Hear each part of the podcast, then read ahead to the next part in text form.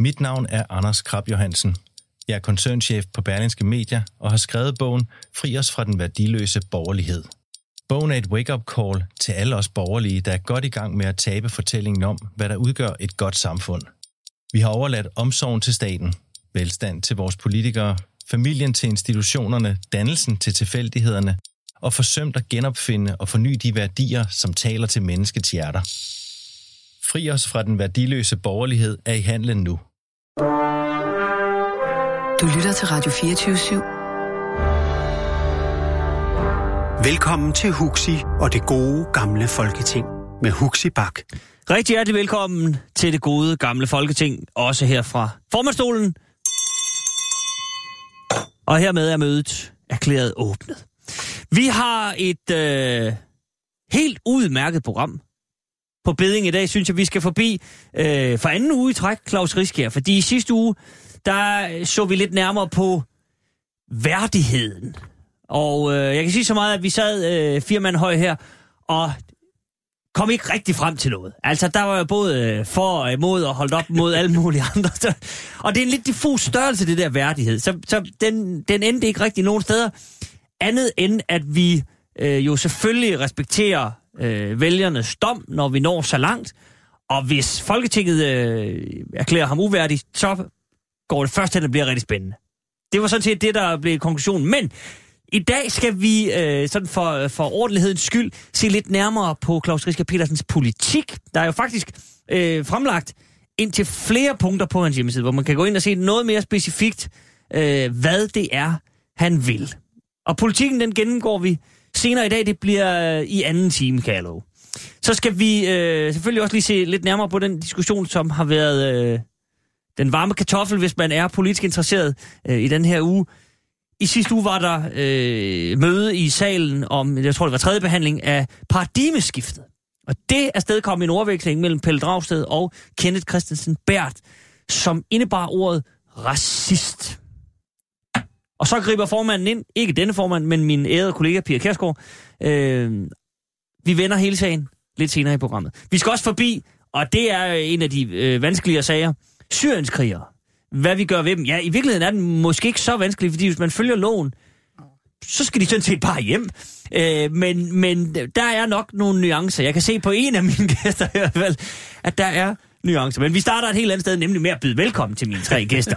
Anne Birgitte Lundholdt, det er dig, der sidder og allerede giver lidt over de der syrienskrigere. Vi, vi starter ikke med, vi kommer til dem lige om lidt, men rigtig hjertelig velkommen. Tak skal du have. Jeg fik helt hoste af det, tak. Jamen, og jeg lover dig, du skal nok få hostet af og talt ud omkring dem.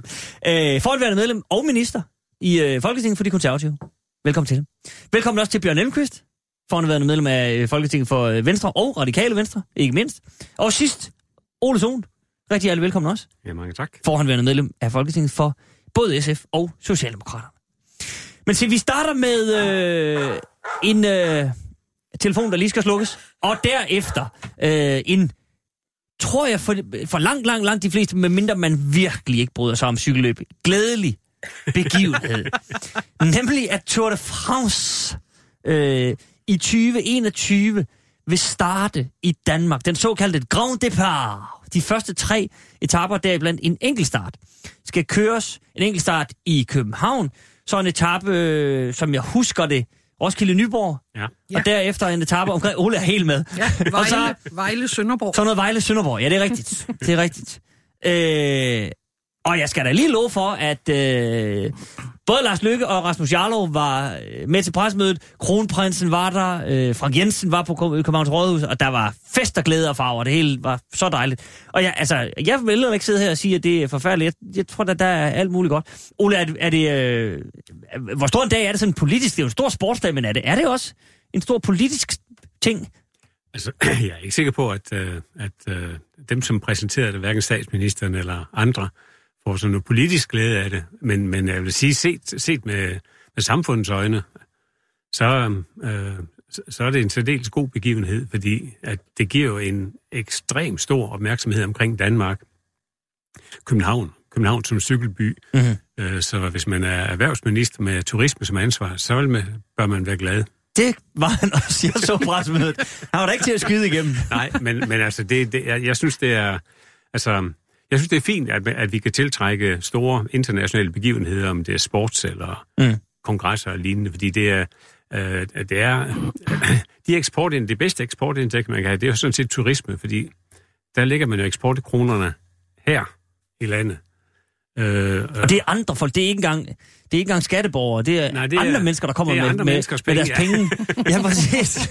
Så, så det, på den måde er det, er det fint, Øhm, og så giver det en stor opmærksomhed, øh, og reklameværdi for Danmark, som gør, at, at, øh, at den, øh, øh, den løbende tilgang af turister øh, også vil være der. Så, Ja.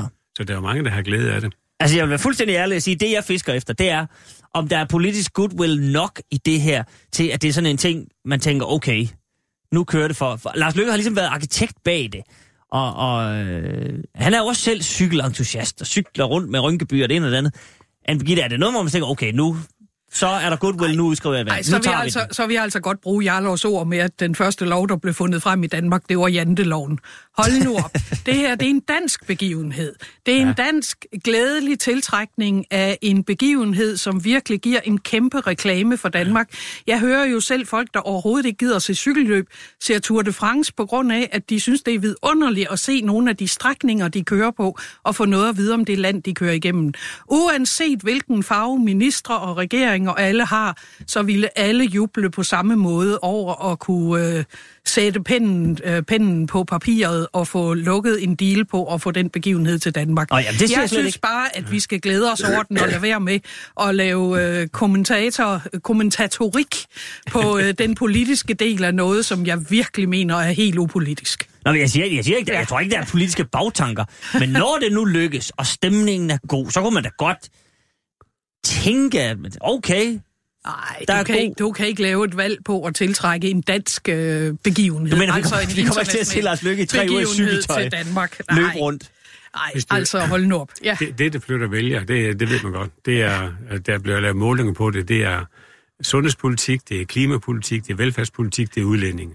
Alt andet, det er ligegyldigt. Cykelløb er om du ikke om du så bygger noget, der ligger deroppe. Nej. om du bygger en ny opera lignende, det er... Ej, men det, uha, den, det tror jeg, jeg sy- Nyrup kan skrive under på. Det jeg synes bare, vi skal tage lufferne og klappe Ja. dem sammen og glæde os på Danmarks vegne over, at det lykkedes. Det vil vi gerne. Jeg vil bare lige høre, hvad Bjørn Enquist synes, inden vi... Jamen, det med det Klapper helt politiske, sammen. det er, ja, det er jeg enig med jer i, men ellers er jeg dybt uenig.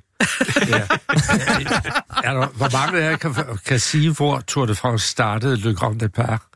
Startede for to år siden. I hvilket land? Det gjorde det i? England, så vidt jeg husker. Ja, så vidt du husker. Ja. ja. Men jeg ved, Der- at der- dem, at det dem noget- der kiggede det- på det... Så, de øjeblik, kom-. Ja. Nu, nu får Bjørn lov. Øhm, det er noget, som vi i vores overprovincialisme tillægger kolossal betydning. Vi er så stolte over det. Øh, Jeg har fra 1967 fulgt med i Tour de France, da jeg flyttede til Belgien, fordi de var meget interesserede i det, og der kørte man tit fra, når man startede Tour de France. Øh, Jeg har også set, hvordan øh, alle mulige små franske landsbyflækker øh, sætter borgmesteren på gaden, når det starter der. Men det er jo ikke sådan, de går hen og får storhedsvandvid og tror, at nu kommer hele verden til den her lille Le Glise, eller hvad det nu hedder, op i bjergene. Det gør de ikke. Det gør de ikke. Og de her øh, for, øh, kolossale forventninger om de, de turistmasser, der vil rejse til Danmark og lægge en masse penge her. Jamen, vi ved jo, at der skal bruges en masse offentlige skattekroner til at få det her til at køre rundt. Der er kommuner, der skal bruge millioner, som de ellers kunne bruge til andre fornuftige formål, Ole Sohn. Af social karakter. Ole, der landede den hos dig. Kunne du mærke det? Gamle mennesker over 80, der kan få gjort rent mere end hver femte uge. Tænk sig engang. Ej, jeg synes, at den her lalle-optimisme, eller jubeloptimisme, der er kommet, den, den er overdrevet. Undskyld. Ja, du, øh, du kan ikke Det sige er undskyld til mig. Nå, Ole Sohn, vil du lige bare lige replicere på den? Det er, det er simpelthen penge ud af vinduet. Det er, Nej, det er det ikke. Det er- ældre vask. Det Selvfølgelig koster det penge. Øh, koster omkring 90 millioner. Jamen, det kommer også mere end 5 millioner ind. Det er helt sikkert. Altså, også i koldkontanter. Altså, så på den måde, der, der løber det også rundt. Men, men, men, men jeg er da enig i, at, at øh, det, det er jo ikke en blivende værdi, øh, at man får Tour de France til Danmark. At, at det er så noget, der gør, at, at om 10 år, så vil alle europæiske børn kunne sige, jamen, i 21, der starter Tour de France i Danmark. Så sådan hænger det ikke sammen. Nej, det men- tror jeg heller ikke. men, men, men det gør jo, at, at, at, det er, at det er jo et element i, hvordan vi kan brande Danmark. Altså, øh, øh, og få flere til at interessere sig for Danmark, jamen så, øh, vi, for nogle år siden havde vi startet vi, øh, øh, Giro d'Italia i Herning, øh, og så er der internationale kongresser, der, der kommer hertil. Altså på den måde, øh, det fokus, det giver, øh, det har alt lige en, en øh, altså både en, en brandingsværdi for Danmark, men det har sådan set også en økonomisk værdi, som gør, at samfundet får nogle indtægter, som man kan bruge på de ældre. Okay, så det er simpelthen, altså, den lander godt. Den tror jeg er for optimistisk. Ole har været minister på det område. Ja, ja. Jeg faktisk, jeg er jo minister, Og Anne har faktisk også været minister. Ja, ja. Du er pakket godt ind her, Bjørn. Ja, altså... jeg har haft dygtige embedsmænd til at lave, sidde og lave spind. men, men, men jeg mener De også, fandtes ikke i min tid, vi har haft øh, opgørelser efter, at øh, Melodigravepriet, det europæiske, blev lagt i Danmark, og det blev en kæmpe underskudsforretning. Det blev en kæmpe underskudsforretning. Og hvis virkelig det skulle give effekt på turismen, jamen så vil jeg bede jer om at komme på mit kontor en dag i juni måned inde på Nikolaj Plads og se, hvad vi har af turister derinde. Det er simpelthen umuligt at have en almindelig arbejdsdag, fordi det vælter rundt med turister. Lad os få dem fordelt. Jamen, så kan de komme til Vestjylland og se klitterne derude. Det vil da være fint. Men det er jo ikke der, de kommer i givet fald. De kommer her, fordi der er krydstogsskibe. Det er det, der tæller. Det er det, der tæller, og så kommer der en masse indagsturister, der vælter rundt og skal ind på strøget og købe sko der, øh, Eko og sådan noget. Men øh, den blivende effekt, eller bare en, der holder to-tre år på turister, der ellers ikke ville være kommet, altså netto-turister, så at sige. Den tror jeg ikke på. Okay, Anne Birgitte, du får lige en sidste øh, kommentar her. Og det er jo fordi, sådan noget skal jo også vedligeholdes bagefter. Fordi øh, grunden til, at krydstogsskibene kommer, det er jo fordi, der har været nogle gode oplevelser, der får dem til at komme, og det her kunne måske være en af dem. Det er jo ikke sådan, når man er i turistbranchen, at man siger, nu laver vi det der, og så har vi sådan set fået turismen sikret i 10 år. Det er jo noget, du skal bygge ovenpå bagefter. Og jeg er sikker på, at de indtægter kommer allerede, når karavanen kører igennem. Og i Venedig, der skal man nu til at betale for at få lov til at tage ind til bymidten. Så voldsom pres er der på turisme der. Okay, jamen altså, øh, jeg, skal, jeg skal ikke gøre mig klog på det. Det eneste, jeg lige vil høre, det var det der med, om vi kunne få et cykelvalg. Det var virkelig... Det var Og det får vi ikke. Nej, nej, det, får, jamen, det kan jeg godt fornemme, men det får vi ikke. Men så lad, skal vi bare lige for en god ordens skyld... Altså, vi nærmer os jo med hastige skridt, at det der blev lige før... Altså, nu kan jeg næsten ikke nå det mere. Vi talte lige om det, inden vi gik ind. Øh, der er sundhedsforhandlinger i dag. Jeg så, at øh, Tulsendal mødte op 7.30. De går tidligst til stålet, men det skal jo selvfølgelig også øh, øh, ordnes. Øh, paradigmeskiftet blev klappet af i sidste uge, det vender vi tilbage til. Der er sådan ting, der begynder at falde på plads. Øh, skal vi, altså, tror jeg, det bliver inden påske, eller, eller, eller, eller trækker han den langt, Ole Sohn, og siger, "Nå, så skidt pyt, så tager vi, så tager vi dobbeltvalget 26. Nu, nu maj. er det jo nødt gå ind i branchen øh, som kommentator. Men det behøver du ikke. Du skal bare have en spokkugle. Ja, men så bliver det 2. april. 2. april, Ja. det vil sige... Ej, ej, Altså, nu skriver jeg sådan set lige om lidt. det bud er jo ikke bedre end så mange andre, men jeg vil sige, det vil ikke være, øh, det vil ikke være klogt, sådan set ud fra en almindelig demokratisk opfattelse, at slå det sammen med, med Europaparlamentsvalget den Nej. 26. maj. Fordi så drukner den europæiske debat, øh, fordi alle vil diskutere øh, Lars Løkke og Mette Frederiksen og hvad de nu står for. Men nu, nu, nu opsætter du den præmis, at der skulle være øh, demokratiske tanker bag. Kan vi være sikre på, at der er det? Det var et ædelt ønske. det, det er rigtigt, men, men altså, vi har jo diskuteret det før, at hvis nu Lykke er lidt presset af meningsmålene, han ikke ser for, for godt ud, så er han vel ligeglad med Ja, det kan man at- sige. Altså, men men øh, jeg tror, det skal øh, gå meget galt før Lars Lykke. Han vil overlade det til Morten Lykkegaard og Søren Gade og sikre Venstre et godt valg. Fordi det er jo det, det bliver realitet. Fordi hvis der er også folketingsvalg, så skal han koncentrere sig om det, og så er det Lykke og altså, Gade, der står det, alene hvis- med... Ja, men altså, hvis han lægger det sammen, så, Ja. så det, kender jeg i hvert fald Søren Gade så godt, at han nok skal blive eksponeret, sådan at han også tager en del af scenen. Øh, Det er jeg ikke sikker på, Lars Det tror jeg, det, det, som jeg, altså, det er han da i fuld gang med allerede nu. Ja, ja. Og derfor så tror jeg, at det giver god mening at adskille det. Øh, men, men også, altså, de, hvad, hvad skal man have tiden til at gå med til den 26. maj? Altså, det hele er jo gået stå. Det hele er jo gået i valgkamp. Der, der foretages jo ikke noget som helst fornuftigt inde på Christiansborg øh, på den her side af et valg. Øh, af alle partierne, mm. de er jo, altså fra morgen til aften, der er de jo på Facebook og Twitter, og hvad det nu hedder, for ligesom at forsøge at markere sig og stille et hav af verdens spørgsmål øh, for øh, ligesom at, at få et par minutters berømmelse i den lokale avis, at nu har vi gjort sådan over for en minister. Øh, det er klart, at sundhedsreform, jeg vil tro, at man laver en eller anden øh, en principbeslutning. Øh, og de partier, der i givet fald vil gøre det, de har jo sikkert alle sammen fornemmelse af, at hvis regeringsmagten skifter, så bliver det ikke til noget. Mm-hmm. Så derfor så er spørgsmålet, hvor meget energi vil man lægge i det, udover at det er klart, at Lars Lykke har jo en interesse i, at sundhedsreformen ligesom bliver eksponeret, for det var det, der var hans valgkampsgrundlag. Øh, det blev så øh, overhalet lidt af et pensionsudspil øh, for Socialdemokraterne, ja. og derfor så, altså jeg ved ikke, om de kan nå at få, få, det, få det restaureret, det, altså få sundhedsreformen Tilbage sådan i... Øh, ja, men også fokus. fordi, at altså, Venstre har jo den udfordring, at, at uh, Venstres bagland er jo uenig med regeringen, og det, det er jo altså ikke godt, at det store, eller i hvert fald statsministerpartiet, uh, statsministeren går ud og vil have en reform, og hans bagland siger, at det er en dårlig idé. Det, det... Så ja, for det er en, en, en lille smule sådan en lappeløsning. Nu har han så tilbudt regionen, der bliver sådan en underlig, de får en pose penge i en overgangsperiode, og det bliver sådan lidt... Det er vel ikke sådan helt optimalt for hans valgkampsplan? Altså, det, det er meget svært at engagere vælgerne i noget struktur. Mm-hmm. Altså, altså, vælgerne er jo ligeglade med, om det hedder sundhedsfællesskab med en bestyrelse i 23 steder i Danmark, eller om det hedder regioner med bestyrelse fem steder. De vil jo gerne vide, øh, kan mine forældre eller bedsteforældre få gjort rent mere end hver femte uge? Det er det, det drejer sig om. Alt andet, det... er det, Tour de France, øh, jamen, det er klart. De indtægter, der kommer fra Tour de France, de må vente lidt. men, men det er, det, det er, det er, det er, det er, det er, den, altså, det er den direkte velfærd mm-hmm. øh, på sundhedsområdet, ja. det tæller. Ikke den struktur, som man kan bygge op omkring Nej. det. Så Bjørn Enquist, i virkeligheden handler det om, for Lars Lykke at få overstået de her sundhedsforhandlinger, få klappet noget af, så han kan gå ud og sige noget konkret til vælgerne. Er det rigtigt forstået? Det vil jeg tro, hvis det er noget konkret, der, der er positivt set med, med uh, det er klart, det er klart. Uh, ellers så er det ikke en fordel. Men uh, jeg, jeg, jeg tror, den analyse i og for sig er rigtig nok. Hvis ikke det bliver 2. februar, så er det for tæt på, og så må man, bliver man nødt til at lave dobbeltvalget. Mm-hmm.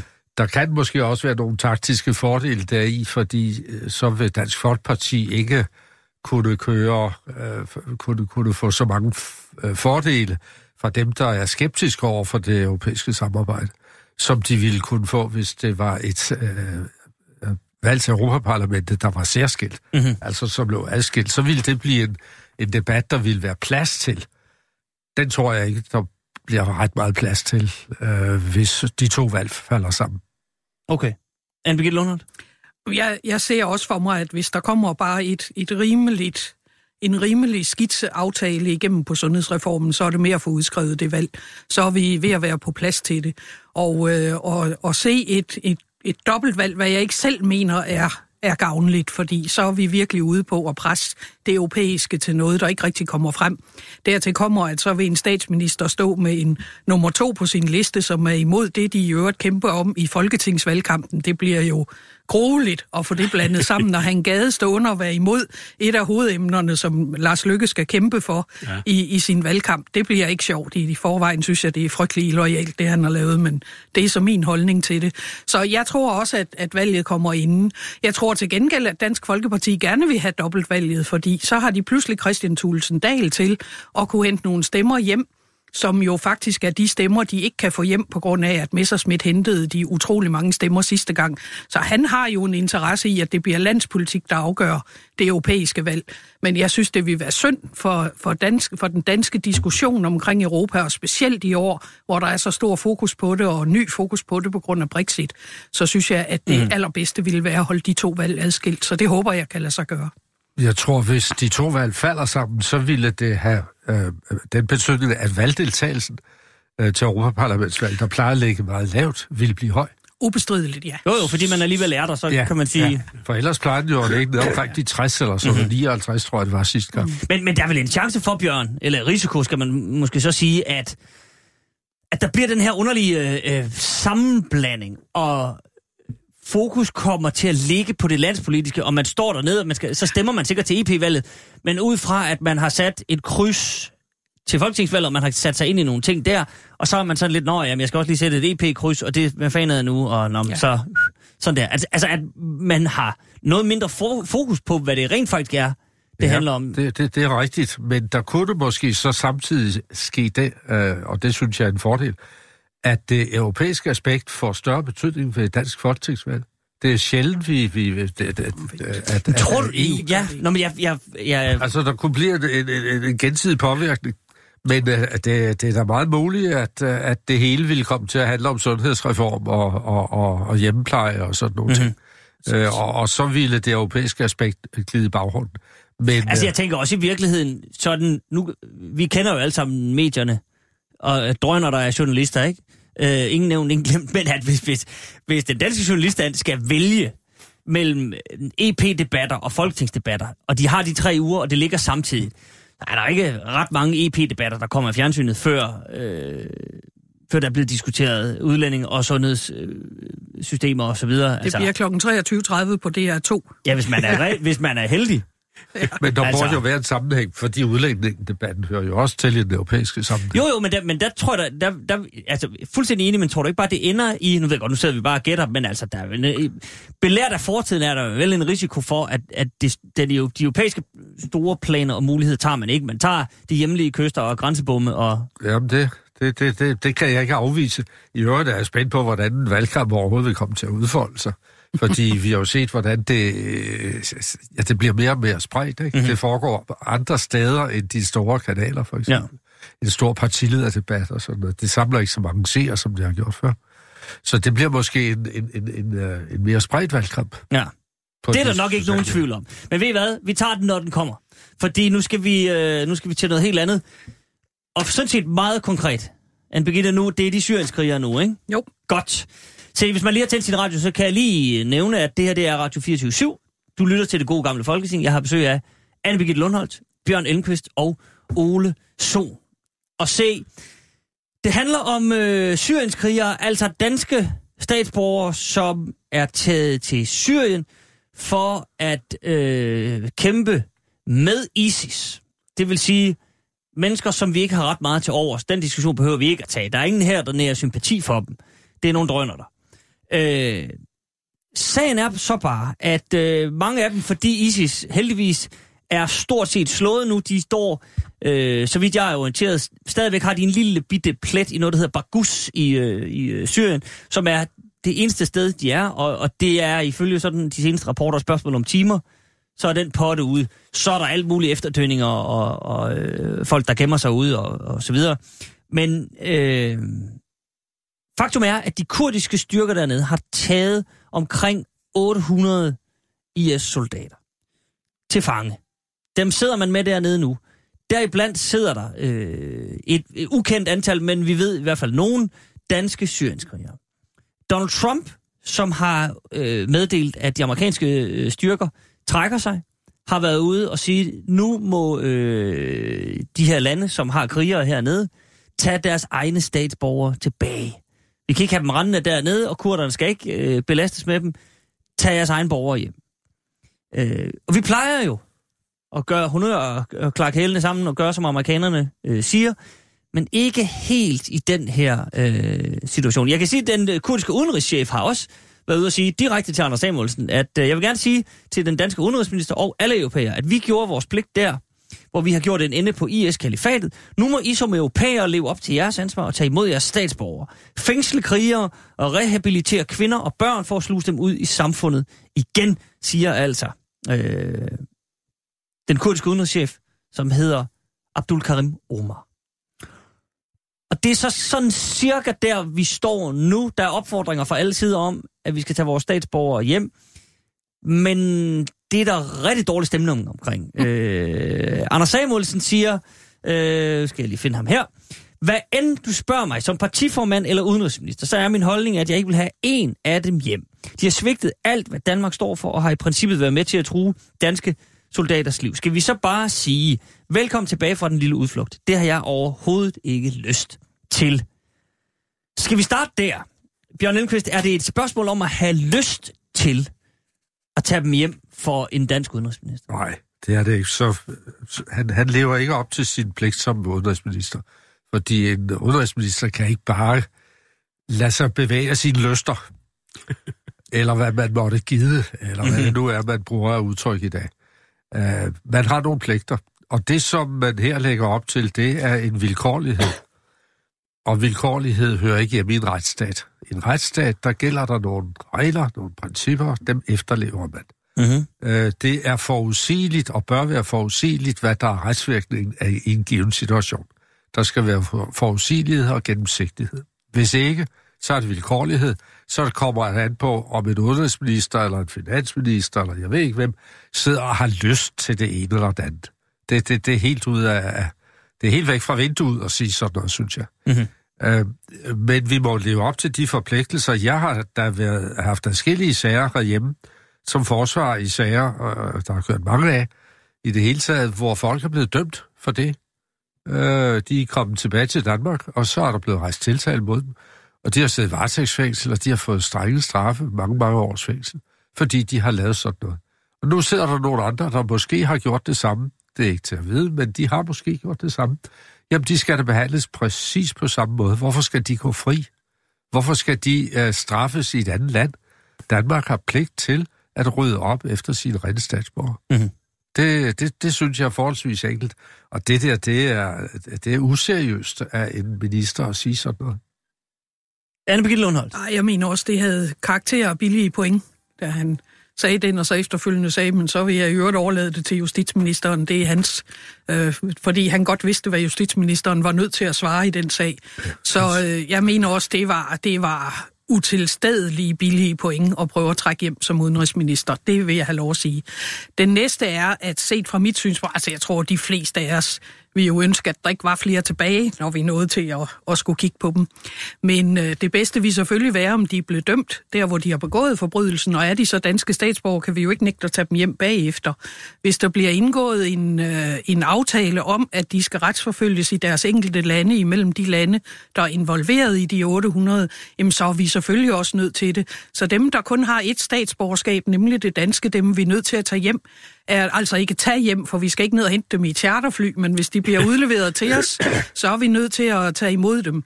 Så er der dem med dobbelt statsborgerskab, hvor man, kan, hvor man selvfølgelig kan, kan dømme dem til at miste det danske statsborgerskab. Og så er der dem, så, og så er der jo nogen, der aldrig har fået dansk statsborgerskab. Dem har vi ingen forpligtelse over for. Ah, men det, lad os bare sige dem øh, fra, fordi ja, det, det, det er, det er kun for dem, der kun har et statsborgerskab, og det er det danske. Mhm. Og bliver de i en aftale mellem parterne, øh, øh, bliver der en aftale om, at retsforfølgelsen skal ske i de enkelte hjemlande, så kan vi ikke smyge os udenom det, uanset hvor lidt vi gerne vil. Og, og det er jo, øh, altså, der er jo ingen, der synes, det her er en sjov sag, men det er bare, øh, det er nødvendigheden. Og det er jo det, der også øh, gør, at vi selv kan sende folk ud af landet, når de i øvrigt har begået ulovligheder her, og ikke har dansk statsborgerskab eller har fået det frataget, så vil vi jo gerne af med dem også. Så der er lidt, øh, altså det er vi bare nødt til. Mhm. Og det flugter jo sådan set meget godt med, hvad, øh, hvad Søren Pape har været ude at sige, at øh, vi kan ikke nægte danske statsborgere Men det betyder tilbage. jo ikke, at man skal sende charterfly Nej, nej, nej, og nej, nej, æde nej, dem men på kinden og tage det- dem hjem igen. det- Det, det betyder, at det dem, vi får ud, dem vi får... Nej, præcis. Hvem har sagt det, Birgitte?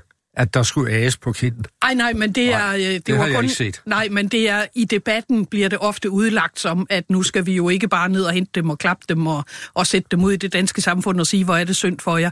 Det hørte jeg, det hørte jeg blandt andet i det der øh, Danmarkspanelet, som pludselig gik fuldstændig agurk her øh, sidste gang det var her, hvor en sad og sagde, at Søren Pape burde, han burde fratræde sin stilling, når han kunne finde på at sige sådan noget, og det overhovedet ikke var i dansk interesse, og vi skulle ikke, øh, vi skulle ikke bare tage dem hjem og, og, øh, og så sende dem ud i det danske samfund. Jeg mener, den her, den her diskussion er simpelthen for alvorlig til, at den skal, at den skal besudles fra ministers side med, øh, med synspunkter, som der ikke er hold i virkeligheden i. Vi er nødt til at være seriøse her. Der er ingen af os, der bryder os om at få dem hjem, men der er noget, vi bliver nødt til. Ole Sohn. Altså man kan sige, at, at øh, der, der er realiteter, og så er det politik. Altså Trump, som har forlangt, at øh, de europæiske lande skal tage deres statsborgere hjem, øh, har jo nægtet en amerikansk statsborger at komme ind i USA. Ja. Øh, af samme grund som mm-hmm. øh, herhjemme. Det var Trump, ikke også? Jo, Jo. Trump, undskyld. Ja. Ja. Jo, nej, nej, jeg vil bare være sikker på, Ja, at, du, nej, jamen, altså, han, at du er han, overrasket over, at han Nej, nej, jeg er ikke overrasket over, men jeg siger bare, at altså, det, det er jo det her dobbelte. Altså, han vil gerne have, at vi andre gør noget, men han vil ikke selv gøre det. Ja, det er det typisk for Ja, men jeg vil også sige herhjemme, altså, øh, det, det Anders Samuelsen gjorde, det, det er, altså, hvis man havde en statsminister, der var statsminister, så satte han sin udenrigsminister på plads, fordi han, han kan jo gøre det fuldstændig omkostningsfrit, og han mm. gør det udelukkende, fordi det er valg her. Og, og alle politikere, der udtaler sig, de gør det ikke hensyn til sagen, de gør det hensyn til vælgerne. De skal i hvert fald ikke have noget. Den eneste, der ikke kan snydes udenom, det er Søren Pape. Og ham sætter de jo i en forfærdelig situation, mm. at han ligesom skal øh, fremstå som en, som øh, nærmest er, er forræder, fordi at han øh, vil overholde øh, retsprincipperne.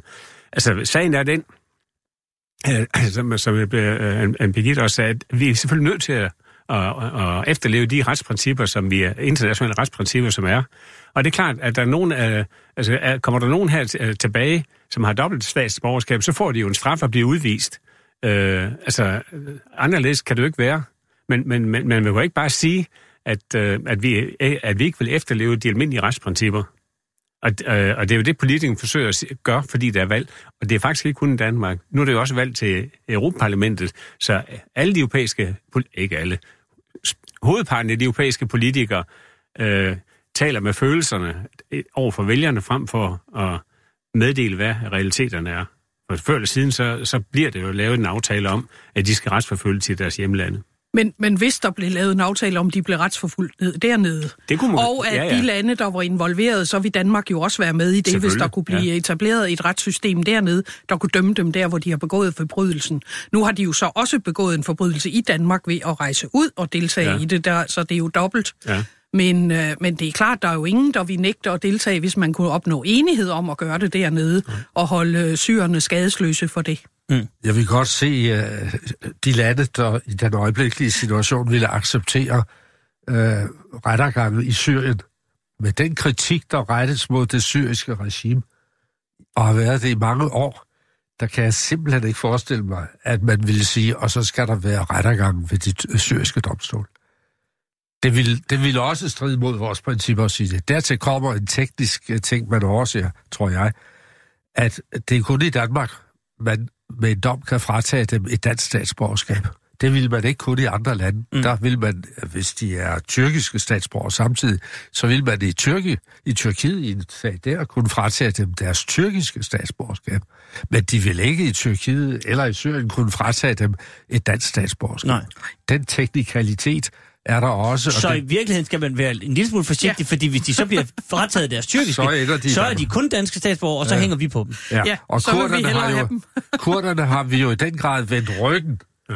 i vores ja. Øh, følgeagtighed over for Tyrkiet i årtier. Mm at vi ikke har hjulpet dem til at have et land, hvor de har deres eget retssystem, et rigtigt retssystem, hvor der kunne køre sager. Det går nogenlunde i Irak, hvor man har en kurdisk øh, enklave eller, eller noget med selvstyre. Men i Syrien er det ikke etableret. Det bliver det heller ikke i Iran. Øh, og, og tyrkerne, de vil kæmpe som besatte mod, at det sker. Mm-hmm. Så vi kan ikke forvente, at kurderne kan gå ud og optræde som, som en, stat, øh, en stat eller tilbyde et retsvæsen. Mm-hmm. Men, men hvad siger det om øh, sådan den, de danske tilstande, når Ole ud fra den her formands øh, betragtning, har fuldstændig ret, når han siger, at så går der simpelthen en valgkamp i den, og så er det jo, det er jo fuldstændig gratis at gå ud og sige, det er nogle forfærdelige mennesker, vi vil ikke have dem tilbage under nogen omstændigheder. Og som vi er lidt ligeglade med. Ja, ja, vi har der folkelige retlige... Der bliver sådan tit sagt, at det, vi har der nogle principper, men det gælder ikke for dem, fordi de der typer, det er helt forfærdeligt. Altså, det er vel stadigvæk...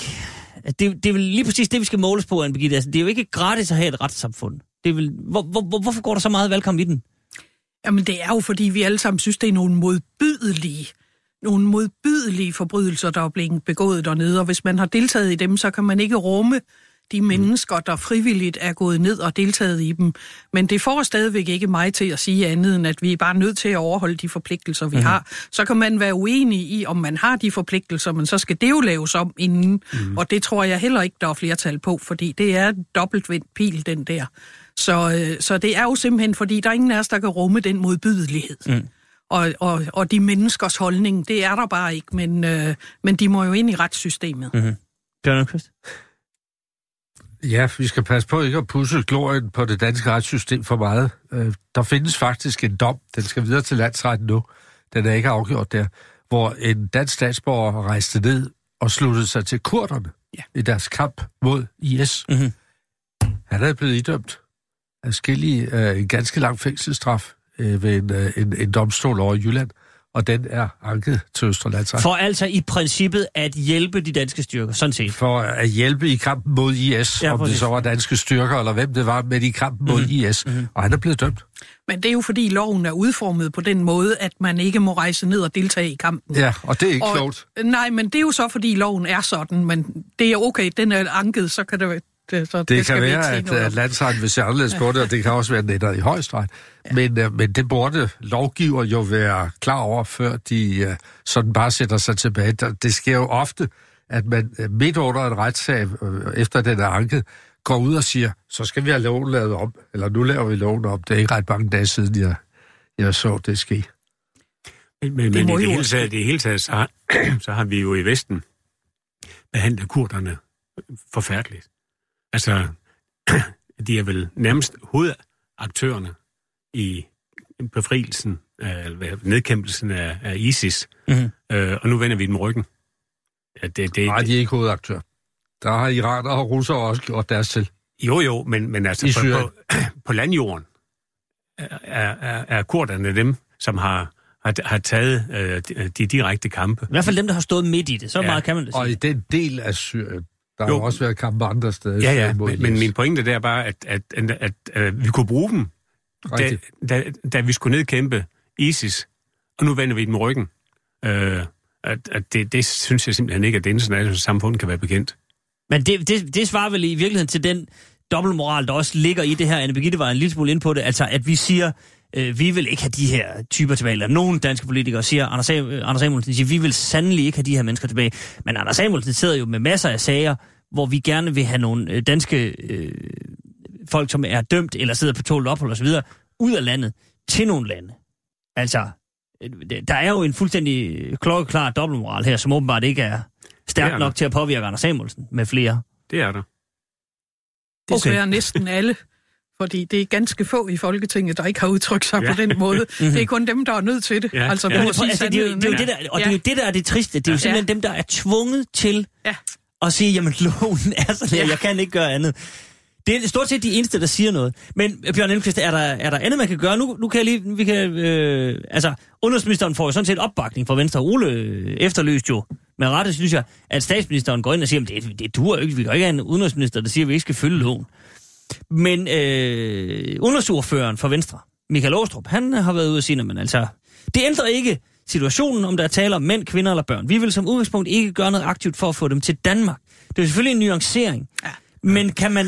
Jamen, om det, det er det bestemt. Og det er derfor, jeg bare lige vil høre, kan man, kan man gøre det, Bjørn? Altså kan man sige, når man så... Nu lader vi stå til. Vi behøver ikke at leve op til vores forpligtelser lige med det samme. Der, der bliver man nok nødt til at se på, øh, hvad det er for en, en, en gruppe.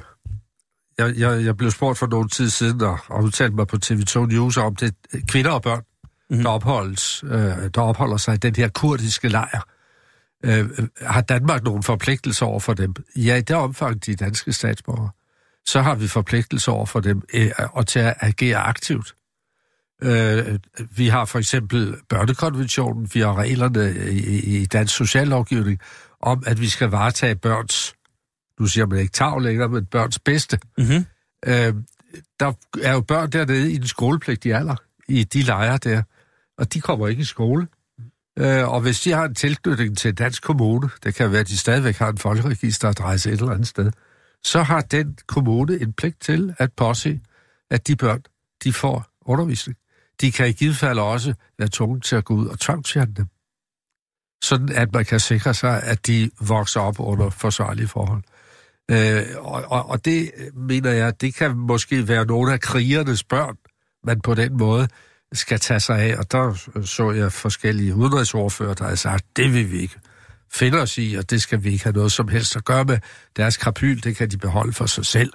Men der har vi også en pligt til at prøve på at gå ind og afradikalisere og sikre os, at de mennesker, som jo er danske statsborgere, og som derfor kan komme til at bo i Danmark, at de er til at styre, at de er til at bo sammen med, at de er til at indpasse i det danske samfund. Så der er altså flere grupper, man skal definere godt, før man siger, hvad vi skal gøre over for dem. Der er kvinder og børn øh, på den ene side, og så kan der være i, de, i den lejr, og så kan der være øh, krigerne, de tidligere krigere, som måske på en eller anden måde er frihedsberøvet. Det ved jeg ikke nok om, om de sidder i fængsel et eller andet sted, øh, øh, øh, og altså ikke selv kan bevæge sig frit. Og, og, og, og over for dem har vi så, er der andre forpligtelser og rettigheder, fordi dem skal vi, øh, den danske stat jo så sigte og tiltale og så videre, og prøve at lade køre videre. Men det gælder ikke deres kroner og børn. Anne Lundholdt? Ah, så enkelt vil jeg nu ikke stille det op. Jeg kan ikke se, at, at Danmark aktivt, øh, om jeg så må sige, skal lave børnesager eller andet. Øh, hvis folk er rejst ud af landet, så er de jo rejst frivilligt ud af landet, og jeg kender ingen andre steder, Børnene? hvor man så... Nej, nej, jeg tænker på mødrene og, og fædrene. Så er de jo frivilligt rejst ud af landet, og jeg kender ikke rigtig andre øh, tilfælde, hvor vi mindre det bortførte børn, øh, går til England eller Syditalien eller andet og henter børn hjem, med mindre det er bortførte børn. Mm-hmm.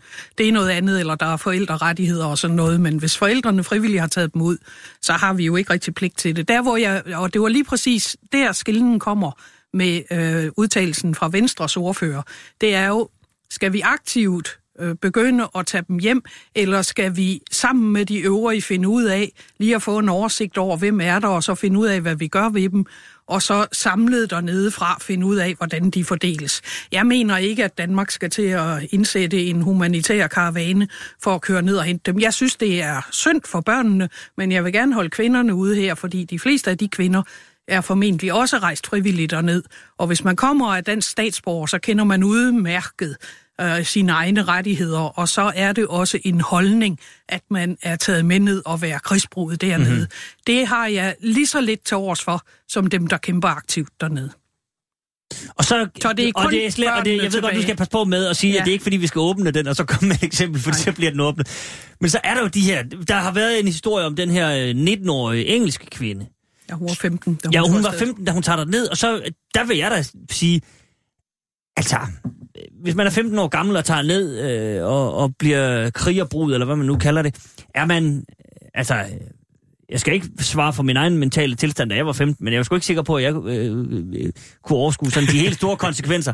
Spørgsmålet er jo, om sådan en pige der kan, kan, kan overskue, hvad det er, hun rent faktisk gør, når hun er 15 år. Har vi ikke en eller anden forpligtelse over for sådan en pige, Ah. som så pludselig står dernede? Nu skal jeg ikke dømme de engelske sager, men så vidt jeg har set på de interview, der har været med hende, så har hun ikke fortrudt et øjeblik. Hun mener, det er fuldstændig rigtigt, det hun har gjort. Og hvis ikke de var blevet bekæmpet dernede, så er hun med glæde blevet. Så øh, lige nu har jeg ikke så meget til overs for det. Men, Men- det er jo men- kun ud fra interview. Mm, jeg kan jo ikke dømme det. Jo, altså, når man skærer det ind til, altså, jeg kender heller ikke alle de her øh, juridiske detaljer, men, men skåret ind til benet, så er, så er, så er vores svar vel at sige, at vi er øh, et retssamfund, vi er en del af nogle internationale forpligtelser, og dem skal vi efterleve. Hvordan det så, jeg, jeg ved ikke, hvordan, øh, hvordan det kommer til at foregå i praksis. Det ved Bjørn måske mere om, hvordan... Øh, men, men, men må ikke man på et eller andet tidspunkt får, får lavet en, en aftale via jo. FN, eller hvem det nu er, der siger, hvad hvad skal der ske med de 800 fanger, der er dernede? Øh, og så, og så, må, så må vi jo løse den, den ja. udfordring, det giver. Selvfølgelig er det en udfordring, fordi det er nogle modbydelige mennesker, men, men, øh, men selv modbydelige mennesker har jo også øh, krav på øh, øh, rettergang via et retssamfund. For det er jo definitionen på et retssamfund, ja. Præcis. Bjørn Elmqvist. Ja, at der ikke er vilkårlighed, og at mm-hmm. vi ikke lader os styre af sympatier, eller nogen, som vi i hvert fald ikke kan holde ud og tale om, eller kunne forestille os skulle være. Det må ikke være følelser, der afgør det der. Nej. Vilkårligheden, det er det, vi har skældt, og den, dag, der skælder andre samfund ud for at udvise. Det, var, øh, det er det, der er kendetegnet for en retsstat. Mm-hmm. Og derfor kan man være nødt til at gøre nogle ting, som man i og for sig ikke har lyst til at gøre, øh, men man har en myndighedsforpligtelse. Og så må man bare i gang. Og det kan måske være være ved en øh, koordineret FN-indsats, det er muligt. Ja. Men øh, det kan jo tage lang tid, og hvis vi så skal til at være afhængige af, hvad amerikanerne siger ja til, og om de vil noget helt andet i Venezuela og sådan noget, så begynder der at komme en masse besværlige ting i. Mm-hmm. Og det kan måske tjene som undskyldninger, men det må det. Men øh, nu siger du det her med følelser, og det er jo... Det er jo i virkeligheden det, der også sådan... Altså en ting er, at der er valgkamp, og det kan være taktisk og så videre, men det, det handler jo også om følelser, at vælgernes følelser, at man vil nødig føles som den politiker, der, der øh, virker blødsøden, eller selvom ingen siger det, som man Birgitte var inde på, pludselig fremstår som en, der, der så synes, at de skal hjem, og så skal de have en enkelt celle med fjernsyn, og de skal have løn, og så skal de hurtigt ud for god opførsel efter et år, og så... Altså, hvordan undgår man, han Birgitte, og det ved jeg godt, at det er et kæmpe stort spørgsmål, det her, men hvordan undgår man, at man får, at, at, øh, at debatten i en valgkamp bliver sådan her? Altså, tror du, at det havde været anderledes, hvis vi lige havde haft et valg? Ja, det Der tror var jeg sat en faktisk. regering. Ja, det tror Det jeg faktisk. to måneder efter et valg, og så, så Ja. dukker den samme sag op. Ja. Tror du så, at statsministeren havde stået hårdere på det, og tror du, at Anders Samuelsen havde opført sig ordentligt og sagt, ja. ved du hvad, kære venner, sådan er det. Ja, det tror jeg faktisk, og jeg tror faktisk i et tilfælde, hvor vi var lige på den anden side af valg, uanset hvem der sad som statsminister, vil der også være et større samarbejde omkring en så vanskelig sag. For jeg tror ikke, der er nogen, altså jeg har jo en sjælden, ikke 100 procent, men alligevel en sjælden enighed med Bjørn Elmqvist på visse punkter her. Tag det ikke som et forfald i mine synspunkter, Bjørn. Det var da godt. Ja, men, men øh, jeg er sikker på, at det her det er udelukkende, fordi det er valg, og det er noget, hvor det virkelig får følelserne i kog. Og det var derfor, da jeg blev faktisk overrasket over, at, øh, at man på TV2 News ikke kunne styre det, for det der Danmarkspanelet plejer at være, være pænere. Men altså, det var virkelig nogle udtalelser, der pludselig kom op i sådan en, altså virkelig i et udfald, som jeg egentlig kun ser på den grimme side af Facebook. Og øh, det siger jo alt om, at den her sag, den får virkelig følelserne i kog. Så ja, svaret er ja. Jeg tror, det havde været anderledes, hvis det havde været på den anden side af valget. Men Men, det- men, men man, man kunne måske have ønsket sig, fordi det er, det er jo en meget prekær sag, mm-hmm. øh, og hvor følelser og vilkårlighed kan, kan komme til at spille alt for stor en rolle, og, og det er sådan set ret farligt for demokratiet. Statsministeren burde jo indkalde, om ikke alle partilederne, så i hvert fald for partilederne, for de, øh, for regeringspartierne og de potentielt øh, de, de partier, som potentielt ønsker at blive øh, regeringens Ja. øh, partier, og så få lavet en aftale om, hvordan håndterer vi det her, fordi det har vi en fælles øh, juridisk øh, retstatsinteresse Men, i. burde, men burde han i virkeligheden ikke, altså burde han ikke indkalde alle og sige, prøv at høre her? jo, jo, jo, selvfølgelig gør han det, men altså, hvis ikke han mener, at han kan håndtere det, så i hvert fald dem, som... som Jo, men, men der spørger jeg så bare lige, er det ikke netop en statsministers opgave at kunne håndtere, at sige til ni partier i Folketinget, nu skal I høre her, jo, retten, retten gælder. Er jo sådan, altså, det er vel jo, det burde han. Bjørn Lindqvist. Jeg er ikke så sikker på, at det er, fordi der, er, øh, vi er i valgkamp, eller meget tæt på. Fordi kaster man blik tilbage over de sidste tre år, øh, de lovforslag, som er kommet, øh, som er udsendt i høring, som er sendt videre til Folketinget, og som er vedtaget, de har haft det her præg, mener jeg, Mm-hmm. de sidste to-tre år. Og der har været udtalelser fra justitsministeren, som øh, I nu sidder og roser, om at, øh, at man bør tage usaglige hensyn. Det sagde han i dag i forbindelse med en drøftelse om straffelovsrådet øh, var nedlagt eller ej. Og der var nogen, der påpegede, at straffelovrådet, der øh, samler en række eksperter og folk fra universiteter, fra øh, advokatrådet, fra dommerforeningen, folk, der, der kan rådgive, når man nærmer sig straffelovgivning, øh, ikke har været samlet i to år, siden 2017. Øh, der er ingen formand, han er trådt tilbage, og der er ikke udnævnt en ny. Og øh, det var der så nogle aviser, der skrev om, at det var der noget værd noget. Alle de her lovforslag, der ustandsligt blev sendt til, øh, til Folketinget, de kom ikke omkring straflovrådet. Og det vil sige, så fik man en forholdelse af en strafram hist, en forholdelse af en strafram her, så fik man nye paragrafer i strafloven, øh, øh, øh, uden at det kom igennem den her øh, ekspertbehandling. Øh, og der kom så en pressemeddelelse fra Justitsministeriet, eller ministeren, hvor der stod, at de var ikke nedlagt. Øh, men man gjorde så visse overvejelser om, hvordan man kunne ændre dens funktion og den sammensætning. Og dem var man ikke færdig med i øjeblikket. Således at andre end bare jurister og de her sagkyndige, man plejer at have, kunne komme ind. Og det måtte man forstå, det gjorde jeg blandt andet, på den måde, at nu skal vi have nogen, der vil sidde i straffelovrådet og tale for de synspunkter, som vi gør gældende, at vi skal have strengere straf. I realiteten så har vi nu en justitsminister, hvis, hvis hjertesag det er, at man ikke skal tage savlige hensyn. Vi har haft forslag frem, hvor der har sagt, jamen det kan godt være, at sagkundskaben går imod det her, men øh, nu er det følelserne, der tæller. Og, og, og på samme måde øh, mener jeg, her skal vi passe på med at lulle os ind i den tro, at det skyldes en tilstående valgkamp, at det er så, så, så betændt, som det er. Men, men, men bare lige for at tage Søren Pape lidt i forsvar her. Trods alt i en sag, hvor alle er imod ham. Folkestemningen hans ministerkolleger, der er en statsminister, der ingenting siger, han siger ikke et kvæk om den her sag, øh, der tager han trods alt... Jamen, det bliver han jo nødt til, for Nå, han jo, jo, jo, med, men han kunne jo godt... han sidder Så, med men, men, hvis du, Justitsministeriets men hvis du, siger, at man, hvis du siger, at man skal tage, hvis, at han har agiteret for usaglige beslutninger, det kunne han jo også godt gøre her. Han, så kunne han jo godt gå ud og sige, jamen loven dikterer sådan her, sådan her, sådan her, men vi vil sætte alt ind på. Alle mine topjurister, de arbejder nu på at holde dem ude. Det gør han trods alt ikke. Jamen, Han må ikke sætte sine topjurister på at arbejde på at holde dem ude, når vi har en forpligtelse, som vi har. Det var, det var simpelthen så oplagt, så det, det kunne man ikke skrive sig ud af. Selv den dygtigste spindoktor kunne ikke redde den der land. Anne Lundholdt. Tak, Bjørn. Nu fik du mig tilbage til at være meget uenig med dig. Nu er jeg mere tryg ved mine, ved mine holdninger igen.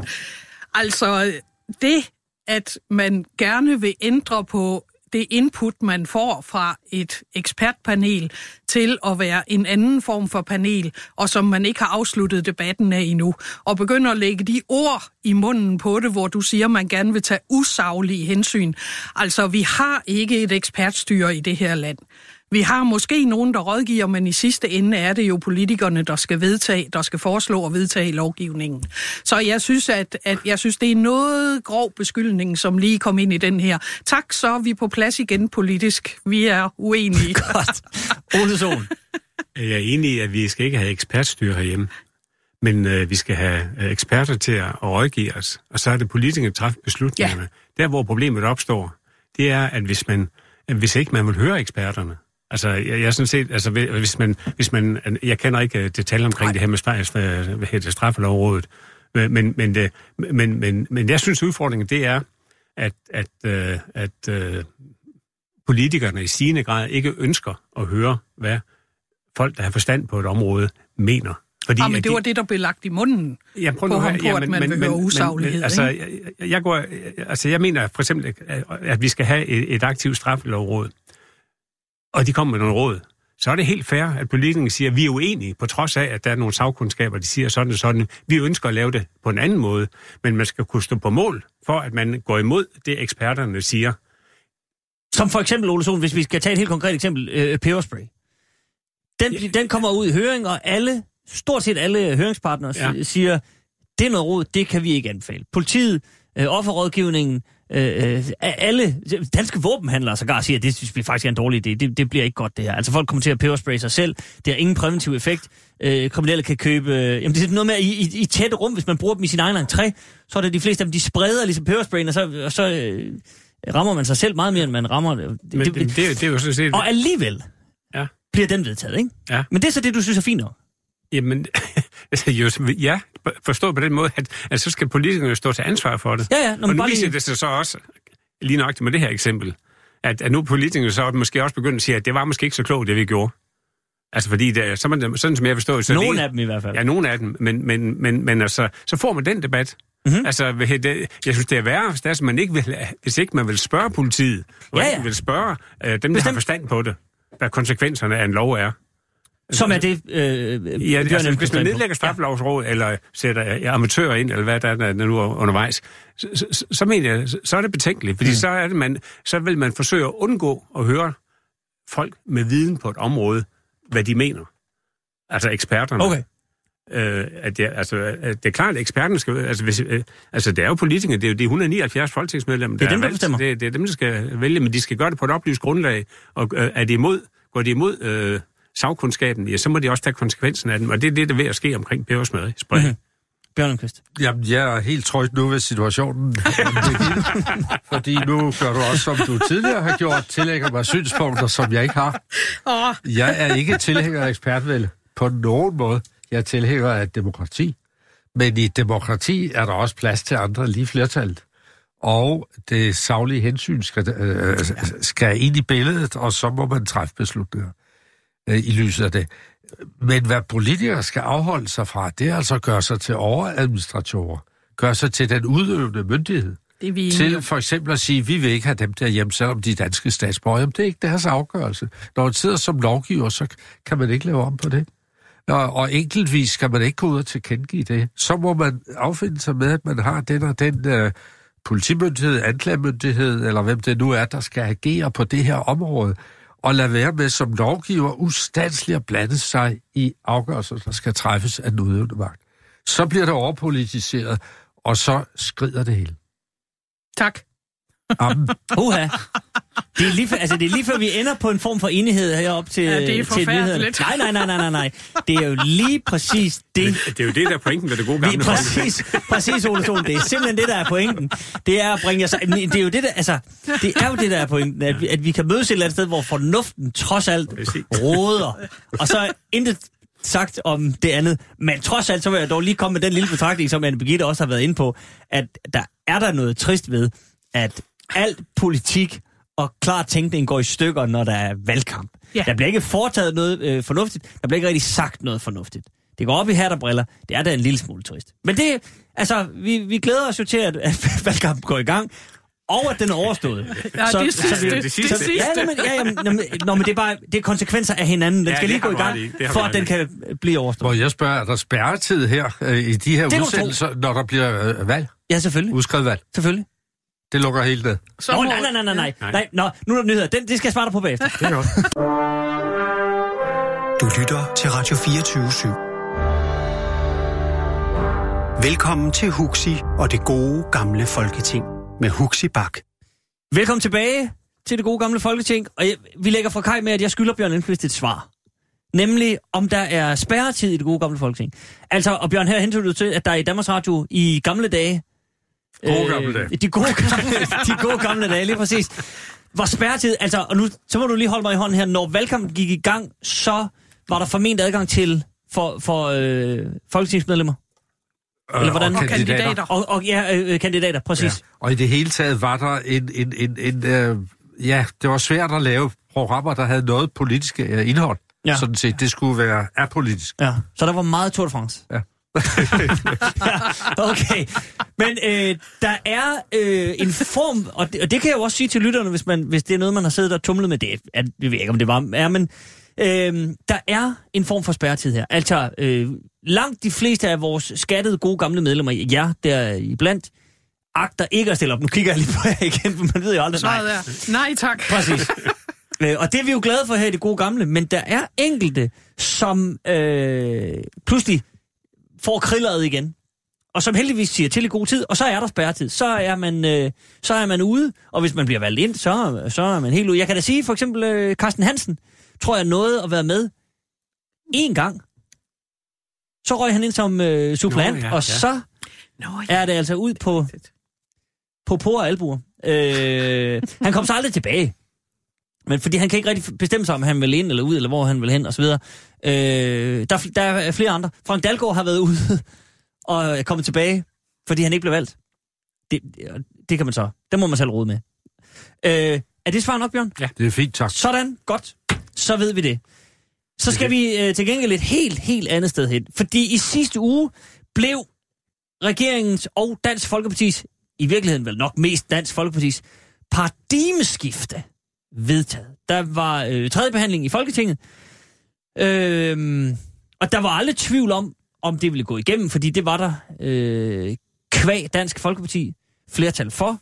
Så det var ikke så meget det, der optog øh, sindene. Nej, det var mere diskussionen undervejs øh, i salen, fordi enhedslistens øh, Pelle Dragsted går på et tidspunkt på talerstolen, og øh, det afsted kom så en lille ordveksling, som jeg faktisk har klippet ud. Så jeg tænker, at vi kan lige høre den alle sammen, hvis I vil tage jeres øh, øretelefoner på. Så kan vi nemlig lige, så, så ved vi helt konkret, hvad det er, vi, øh, vi taler om. Ja, jeg antager, at alle kan høre mig i bøfferne. Glimmerne. Så kan I nemlig også lige om lidt høre Kenneth Christensen Bært, når jeg lige trykker på denne knap. Pelle, øh, øh, Pelle Dragsted og Kenneth Christensen Bært. Og Pia Kjærsgaard også i en nøglerolle. Vi tager det hele. Kommer her. Herr Pelle Dragsted må da kunne se, at selv når vi her i landet i tredje generation har indvandrere, der klarer sig dårligere i skolerne end anden generations indvandrere gør, at så er der noget ravruskende galt. Og er erkendelsen så ikke bare den, at integrationen af folk fra overvejende muslimske lande, den kan ikke lade sig gøre? Kan hr. Pelle Dragsted pege på et eneste vesteuropæisk land, som har formået at integrere de muslimer, der er kommet til deres lande? Bare et. Altså, det kan godt være, at jeg skulle have været blevet tykhudet, tykhudet efterhånden, men jeg bliver stadigvæk chokeret over den form for racistisk udtalelse, hvor man lægger et helt befolkningsgruppe for had have mig frabedt. Altså, Und- det beskylder vi ikke hinanden for. Vi har en ordentlig tone. Tak. Værsgo. Altså, hvis man siger, at en hel befolkningsgruppe ikke kan integreres, så vil jeg forbeholde mig ret til at kalde det et racistisk udsagn. Det er at tillægge en Og befolkningsgruppe man samlet. diskuterer ikke med formanden overhovedet. Jeg vil godt bede om, at det bliver taget til efterretning. Tak. Det er taget til efterretning. Men pointen er sådan set også ligeglad. Jeg er ligeglad med, at blive ord, med hvilke ord vi bruger. Pointen er, at der sidder mennesker derude lige nu med muslims baggrund, som hører, hvad, hvad hr. Kenneth Christensen Bært siger.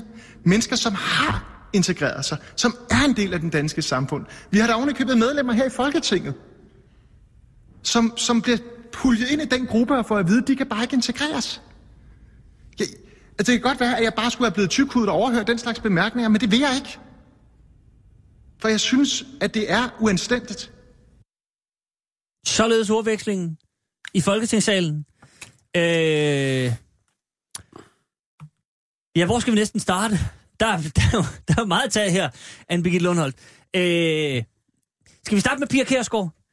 Formanden, Ja, min, altså- go- min gode kollega. Hun skrider ind og siger, at det vil hun gerne have, have sig frabedt. Man skal ikke kalde hinanden øh, ja, øh, racister, eller at det, man siger, er en racistisk udtalelse, som det jo konkret er her, et racistisk udsagn. Øh...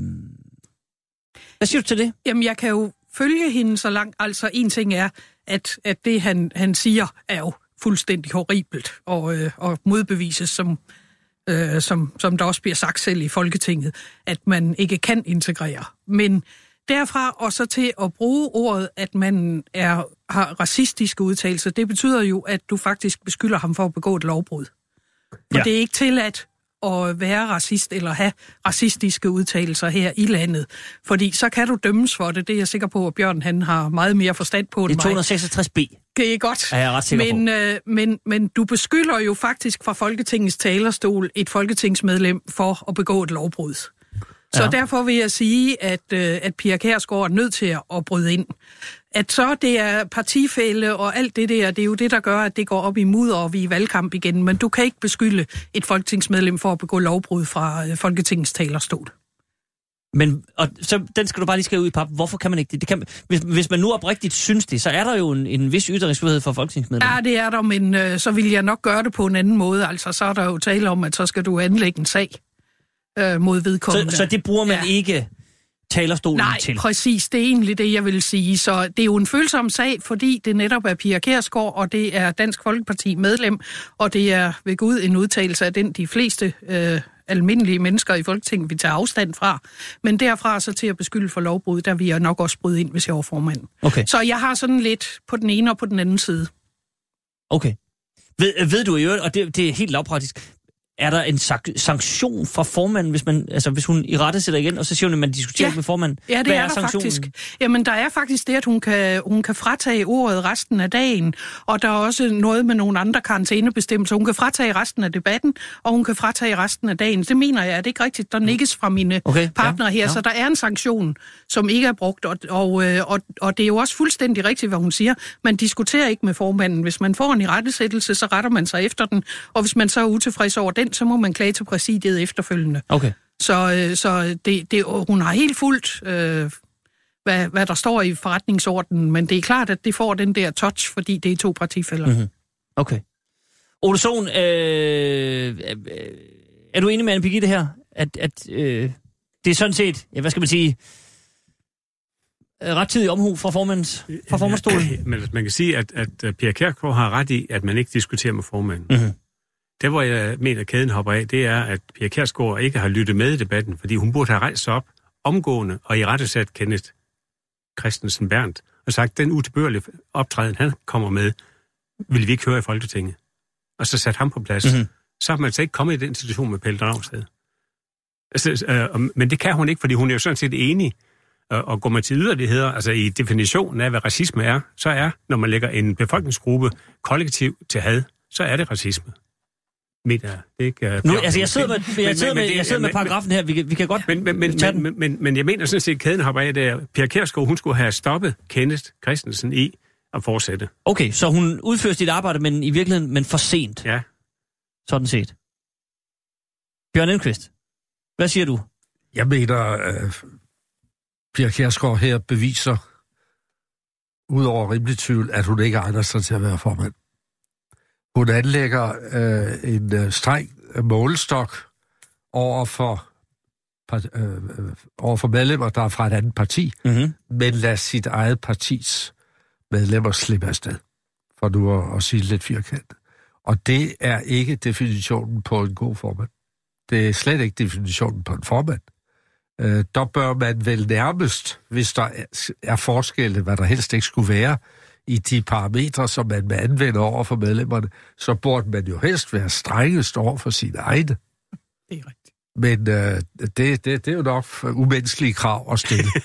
øh, og jeg er, er tryg ved nu, at det er en sag i præsidiet, øh, fordi den er blevet indbragt i præsidiet mm-hmm. fra andre partier også, ikke kun fra Pelle Dragsteds parti, men også fra andre partier. Og derfor må der komme en diskussion om øh, formandens optræden og, og, og, og præmisserne for at have formand. Men når det er sagt, så ja, nu sagde Ole det, det med racisme. Der er jo en teori, som, som er herskende. Det er, at racisme øh, kan udfolde sig, hvis man, øh, hvis man diskriminerer mod øh, folk ud fra deres etniske oprindelse. Men ikke religion.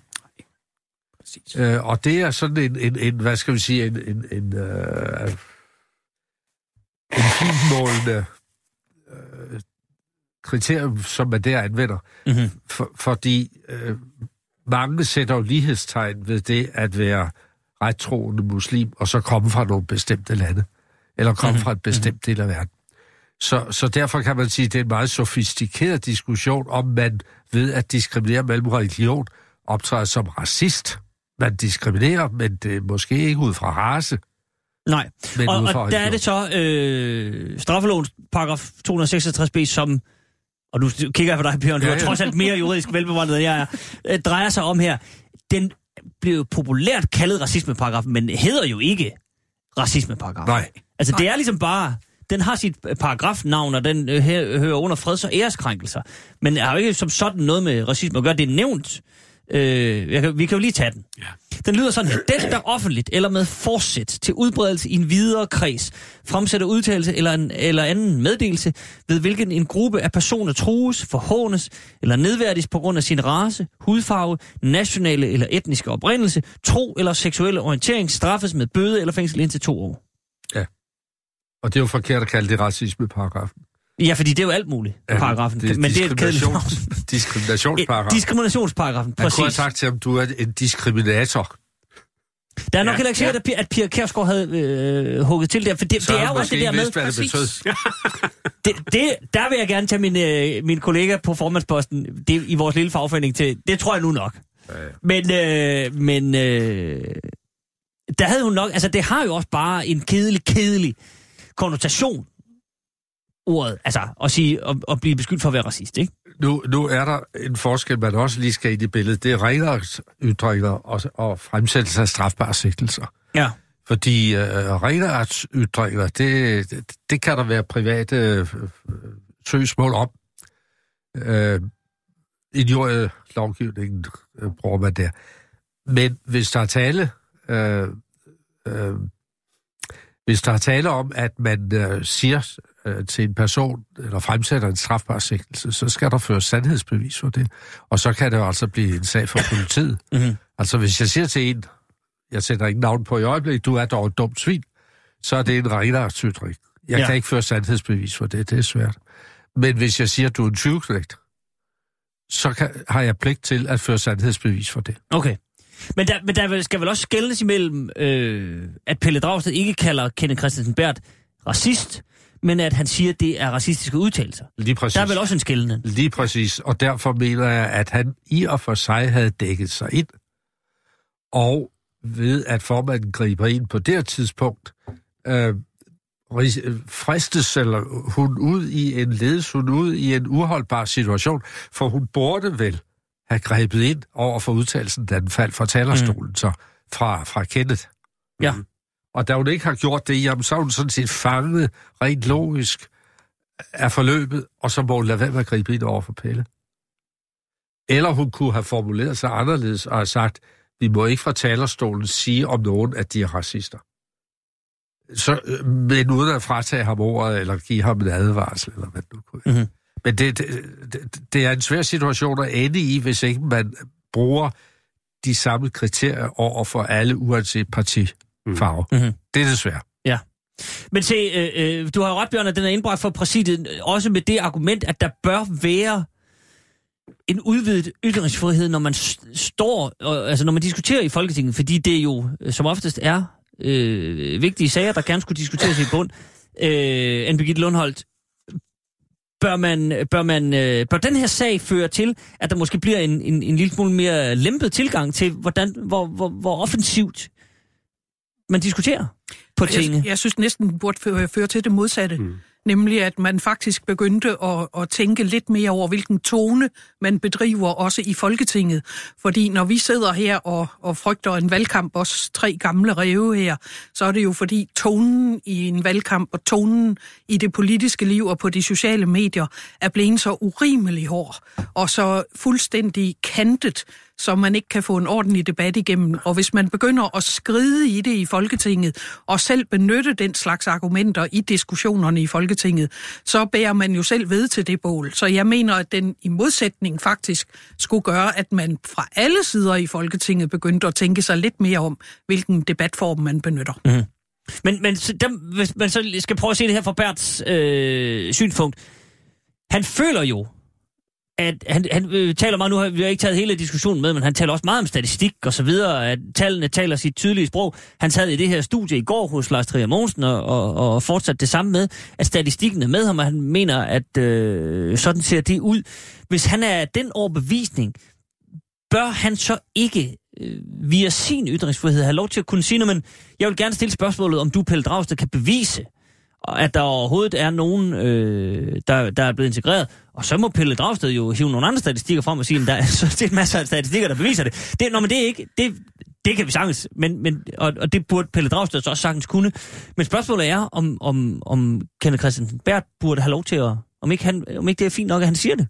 Jo, men det er jo fint nok, at han øh, problematiserer, at der er nogle dele af en befolkning i Danmark, der ikke er integreret. Men at lave det for en hel befolkningsgruppe på grund af deres tro, at de ikke er integreret, det er der så mange modbeviser på, så, øh, så det næsten gør ondt. Og som øh, Dragsted siger, tænk sig, at jeg også skulle sidde og forsvare ham, som Dragsted Det er siger, en voldsom dag, Anne så findes der, ja det er en voldsom dag, jeg ved ikke, hvordan jeg kommer igennem den, så findes der jo oven i Folketinget folk, som er muslimer og som er fuldt integreret. Jeg sad og så en helt anden og mere uskyldig ting for nogle uger siden. Var der en af de der, kender du typen, og det viste sig i et ærkedansk hjem med herlige, altså det kunne du ikke gætte. Det var hende, øh, Natasha, hende øh, med den der kække øh, turban på hovedet, som er debattør, der boede i det hjem. Og det er, det er bare et, et synligt bevis på mig på, at selvfølgelig kan man integreres, selvom man har den. Et spørgsmål om indstilling, men det betyder jo ikke, at vi ikke har problemer i ghettoerne og i visse nej, nej, grupper men- men- inden for men den Birgitte, religion. det- det jeg bare mener og det er- jo dem, han skal køre på. Altså, Pelle. Dragsted kunne jo have drejet sig rundt i salen. Nu ved jeg ikke, om han var Ja. der, men han pegede over og sagt, prøv at se, der sidder Nasser Carter. Ja. Skal vi snakke om noget andet? Men, men bare lige for at holde fast i, at, at øh, Bert må vel, og, fordi det var det, jeg fornemmede, du argumenterede imod, at Bert ikke skal stå og komme med de her generaliserende øh, Jamen, jeg siger, at, at, at, at øh, hvis jeg var i Folketinget og skulle have en debat til at være savlig, så har jeg jo ikke noget problem på, at han kommer på dem, der i statistikken er uintegreret, og siger, at mængden er for stor eller for omfattende, og der er for stor en andel, øh, som ikke er integreret. Det er det med at generalisere og sige, at det overhovedet ikke kan lade sig gøre. Det synes jeg simpelthen ikke, man skal bruge Folketingets talerstol på at sige, for det er modbevist af sig selv. Okay. Så, Man Ja, kan sige, Ole? at, at øh, med den øh, debattone, som har udviklet sig i, i samfundet, specielt efter de sociale medier, sådan at bliver allemands eje, Mhm. så er der mere end nogensinde behov for, at Folketinget opfører sig ordentligt og har en ordentlig debattone. Altså, politikerne er jo vores ledere, politiske ledere, og, og det gør ikke noget, at de går forrest med et godt eksempel om, hvordan man taler pænt til hinanden. der er jeg faktisk enig, Ole. Bjørn Lindqvist. Jamen, øh, det er da rigtigt. Omvendt, så vil jeg advare mod, at man begrænser øh, ytringsfriheden fra talerstolen. Det er vigtigt. Og, og, og hvis virkelig øh, medlemmen der fra Dansk Folkeparti mener, at øh, han har belæg for det, og kan finde statistiske argumenter for sit synspunkt, jamen, så skal det ikke afskæres fra at komme frem med det. Og så skal de andre heller ikke have mulighed øh, øh, afskæres fra at kunne tage til genmæle. Og måske handler det om at få, defineret, for, få, få formuleret sig korrekt. Fordi hvis nu øh, han øh, kører videre ud af sin stati- med sin statistik der, og så øh, dem, der vil kritisere om, går siger, at det der, det er jo helt uholdbare synspunkter, og man ender, man risikerer at komme ud i nogle betragtninger, der kan have diskriminerende eller racistisk karakter, Mm-hmm. så skal formanden jo holde sig fra at gribe ind. Det er en relevant debat, synes jeg, og hvis ikke den kan foregå fra Folketingets talerstol, hvor skulle den så kunne foregå? Anne Birgitte? Ja, undskyld til lytterne, jeg kom til at sparke til mikrofonen. Ja, alt er godt. Øh, men øh, der vil jeg sige, at det er jeg jo sådan set enig med dig i, og det kan også godt foregå, fordi selvfølgelig kan du sige ting, man er lodret uenig i. Nu var det indholdet i det, jeg sad med her. Ja. Men det hænger jo så til gengæld ikke sammen med, at du før sagde, at Pia Kærsgaard burde have grebet ind over for det udsagn, han kom med så. Men øh, det er jo så en diskussion igen om at få en debat, hvor jeg er enig med dig i, at så kan du stille, øh, du kan komme med et indlæg, hvor du holder dig til en pæn tone, og du kan diskutere imod det, og så ender du jo med at kunne modbevise det. Det er vi helt enige om. Og så er det her, jævnfør at sagen er ind i præsidiet, vel en understregning af, hvor vigtig en rolle formand for Folketinget sådan set har. Altså, øh, man kan nogle gange, jeg møder der folk, som, som også øh, har det sådan lidt, at nøj, men det er sådan en, det er sådan en kransekage-post, en retrætepost, og så kan man sidde deroppe på den store stol og, og tage sig en skrave og ringe ind og ringe ud. Men, men det er jo en sindssygt vigtig funktion, man faktisk har, når, når man skal styre den her debat, og netop, øh, altså. Lægge en linje for, hvor, hvor er ytringsfriheden for de her 179, som sidder og, og, og Jamen, debatterer. Ja, man Ole? kan sige, at, at, at øh, Folketingets formand øh, skal jo være hele Folketingets formand. Og, og hvis det kan sælges tvivl om det, så er man en dårlig formand. Og når vi diskuterer Pia Kjærsgaard, så er det fordi, man- at man ofte kommer i tvivl om, hun er hele Folketingets formand. Det er jo derfor, vi har diskussionen. Mhm. Øh, jeg, jeg vil jo sige, at, at, øh, at Pelle Dragsteds kollega, præsidiemedlem Christian Juhl, han kom faktisk med en me- meget sådan udmærket konklusion på det. Han sagde, hvis jeg havde siddet i formandstolen, så ville jeg have, lavet begge øh, udtalelser passere, og så efterfølgende kaldt Kenneth Christensen og Pelle Dragsted hen til mig og sagt, den form, den tone bryder mig ikke om.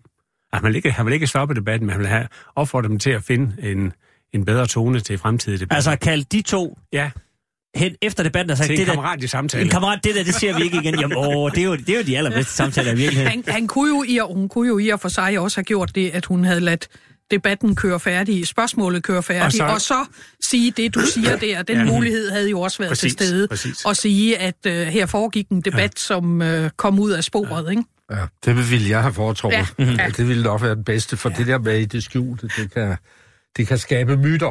Det kan det, ja. Ikke? Ja. Så må det ikke det havde været bedre for det klaret fuld offentlighed. Godt. Jeg ved hvad, det er den anbefaling, vi sender videre Ja.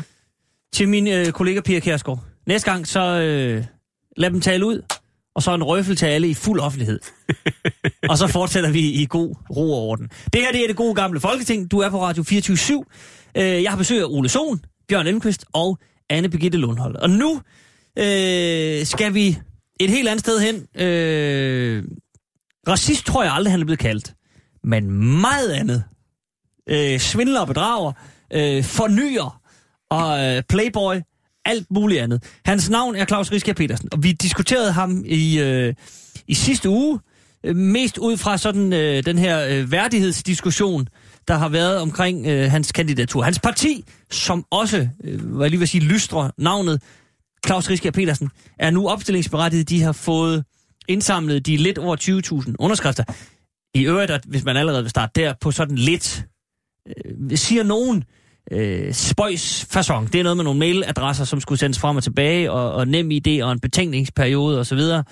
Øh, skal vi lige tage den bare lige hurtigt også, fordi den, den har jeg summet en lille smule over, det her med, at man skal sende underskrifterne ind til Folketinget, og så skal de tilbage, og så skal man genbekræfte, at man faktisk har underskrevet og gerne vil. Og der er den her betænkningstid på syv dage. Er det nødvendigt, Anne Birgitte Lundholm? Ja, det er det, fordi det er, det er ganske alvorligt. mennesker.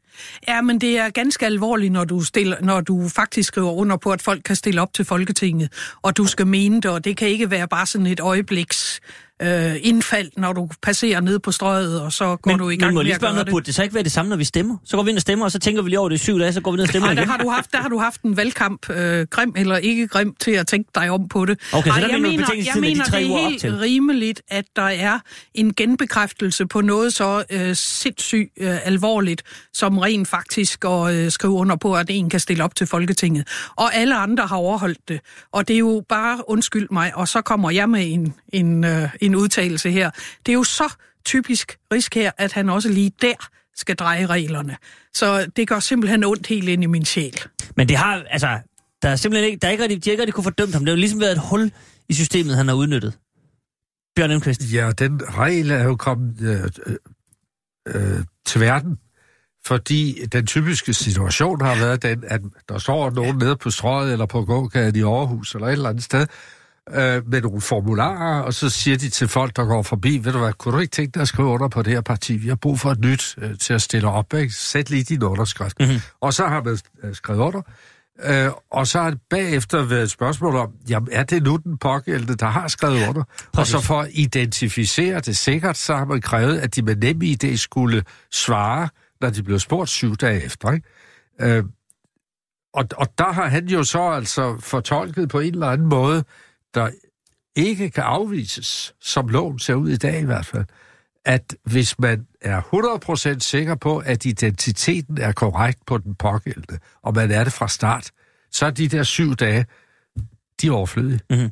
Så øh, jeg ved ikke, det er måske smart, ja, det, det kan da godt være, men øh, eller også så har lovgiver sovet i timen, øh, hvis, hvis det var for, at man skulle have de der syv dage til at tænke sig om i. Mhm. Det fremtræder altså, hvis man bare ser loven, så ser det ud som om det er for at sikre sig vedkommendes identitet. Og men, men, der, der var vel to formål i det. Både at sikre identiteten, det er jeg enig med dig i, Ja. men der var jo også en del, der faldt fra, fordi de ikke mente det alligevel, Jo, når nu de skulle bekræfte det. Ikke? Frem- Nej, nej, Nej, nej, vi er helt det, enige. Og det er også derfor, jeg beskylder ham ikke for lovbrud, Nej. for det kan jeg ikke gennemskue, men jeg beskylder ham for, at igen her, lige at knive en ekstra tand ud af det, der egentlig står. Jeg vil sige, det, det, er, altså, det er muligt, at han er gået til kanten. Men han har i hvert fald ikke brudt loven. Fordi hvis han har brudt loven, så kan Indrigsministeriet jo ikke godkende Jamen, han er ikke godkendt endnu. Nej, okay. Nej, ikke Men- mig bekendt nej, er Indrigsministeriet men- men altså, ikke øh, det- godkendt endnu, vel? altså, øh, mig bekendt tror jeg faktisk nok, at han er... Øh, Det tror jeg, der Han har igen. afleveret dem, men ja. jeg mener, at da han, da han fremlagde sit program, havde han ikke fået tilbagemelding fra Indrigsministeriet. Men jeg tror, jeg tror han Oh, får det, det, den. Ja, ja. det tror jeg nok. Ja. Jeg så Jeg i hvert fald øh, Simon Emil øh, Amensbøl, som ligesom sidder med den der, Ja. øh, øh, sagde også, at øh, det, vi- der er selvfølgelig et eller andet, at man har ikke nødvendigvis levet op til ånden, men der er ikke sådan set ikke noget Nej. at komme Og. Ej, derfor men jeg har man også, om han at ændre loven. Præcis, ja, ja, Så det, det det har man. tydeligt. Og det kan man jo gøre. Ja. Men det kommer ikke til at have effekt på Claus Riskær Petersen. Nej, Og så er er der jo selvfølgelig også den, som du er inde på, Anne Birgitte. Nu kommer den store betingningsperiode jo. Om, det ene ting er at, at, at skrive under, noget andet er at sætte sit kryds ved Claus Riskær. Og derfor skal vi øh, bruge lidt tid på nu at se på, øh, hvad det så er, han vil. Fordi hvis man går ind på hans hjemmeside, så ligger der et øh, partiprogram, sådan meget øh, i nogle små kasser. Der kan man lige gå ind og se, hvad han mener om stort set alting. Øh, jeg, har, øh, jeg har taget et par ting med, som jeg lige vil slå ned på. Og man er jo velkommen til at byde ind, hvis man har, hvis man har andet, man synes var spøjst. Øh, men jeg tænker faktisk, at vi lige starter på den store klinge. Fordi øh, han mener faktisk, at øh, der skal laves om, også altså sådan på, på øh, ministerområdet. Alle ministre, står der her, suppleres med en direktør overmålsansat. Ministeriets daglige drift forestås af direktøren, altså der bliver virkelig businessmodel øh, model her, som bliver COO. Og minister skal udvikle og forny lovgivningen, øh, og kun undtagelses, de er så CEO. Øh, og kun undtagelsesvis være inddraget i vedligeholdelse af eksisterende bestemmelser. Ole Sohn, hvad siger du til sådan en... Vi har jo øh, flere gange i det gode gamle her diskuteret sådan noget med juniorministre og, øh, og så videre. Er, er vi... Det der med at drive det lidt mere som en virksomhed, kunne der være noget i det, at man får en direktør, som ligesom holder den løbende forretning kørende? Og så kan man, øh, så har man tid til at fundere. Det, det vil være nærliggende at sige, at man kunne gøre ting mere effektivt i den offentlige sektor ved at sige, at man skal drive det som privat virksomhed. Men det vil jeg, meget, jeg vil meget advare imod. Jeg mener, at, at en af styrkerne ved dansk parlamentarisme, det er, at vi har et øh, embedsmandssystem, som i udgangspunktet er politisk neutral, altså med departementchef og ministerier. Øh, og så at, at man har, kommer med ministre, så har de nogle personlige rådgiver med ind. Det synes jeg er helt fint. De forsvinder jo sammen med ministerne. Øh, den, mm-hmm. den skældning øh, kan jeg godt lide. Altså, jeg er meget tilhænger af det eksisterende system, hvor vi har altså departementchefsystemet. Men, men altså, jeg det tror... Giver vis, det giver også en, en vis, øh, øh, hvad skal man sige, driftssikkerhed i forhold til, at, at det ikke bliver for vilkårligt. Altså specielt i de her år, hvor, hvor, hvor følelser og vilkårlighed øh, blandt politikere spiller en stadig stigende rolle, hvor man kan finde på at gøre hvad som helst, så er det meget rart, at der er et ministerium, der ligesom siger, hvad, hvad, hvad er egentlig muligt, er det rent lovgivningsmæssigt, retsstatsmæssigt og internationale konventioner og lignende. Ja. Øh, Men, men er, det, det er er meget tryg ved. det, jeg fornemmer, han efterlyser her, fordi nu, det, han går jo ikke mere i detaljer end det her forløbig, men at, Anne Birgitte, at der ligesom bliver, altså man får en minister, øh, en, en, en direktør til sådan at køre butikken, så, og nu, det kan være, at jeg tager munden for fuld, men altså, så man ligesom giver ministeren fri til sådan at fritænke. Altså der, visioner. der er jo intet nyt i det, han foreslår der. Udenrigsministeriet havde i mange år en direktør i stedet for en departementchef, som øh, drev forretningen. Man er så gået tilbage til departementchefstitlen, men man havde den. Og adskillelsen på, at vores embedsmænd, når vi sidder som ministre, netop departementchefen driver forretningen, og ministeren driver politikken, det har jo sådan set været meningen hele tiden. Mm. Jeg er så til gengæld enig i, at det efterhånden, altså det har skubbet sig noget, og det er jo sådan en diskussion, man kan have, men der er jo intet nyt under solen. Det er simpelthen smart business-like sat op, sådan så folk skal tro, at her kommer en stor ændring. Jeg kan ikke se i det, han skriver her, om han mener, at direktøren skal være politisk ansat. Det tror jeg ikke, han mener, fordi overmålsansættelse af en departementchef eller en direktør... Nej, det tror jeg, det tror jeg heller ikke. Jeg tror, det, det er en, findes øh, allerede.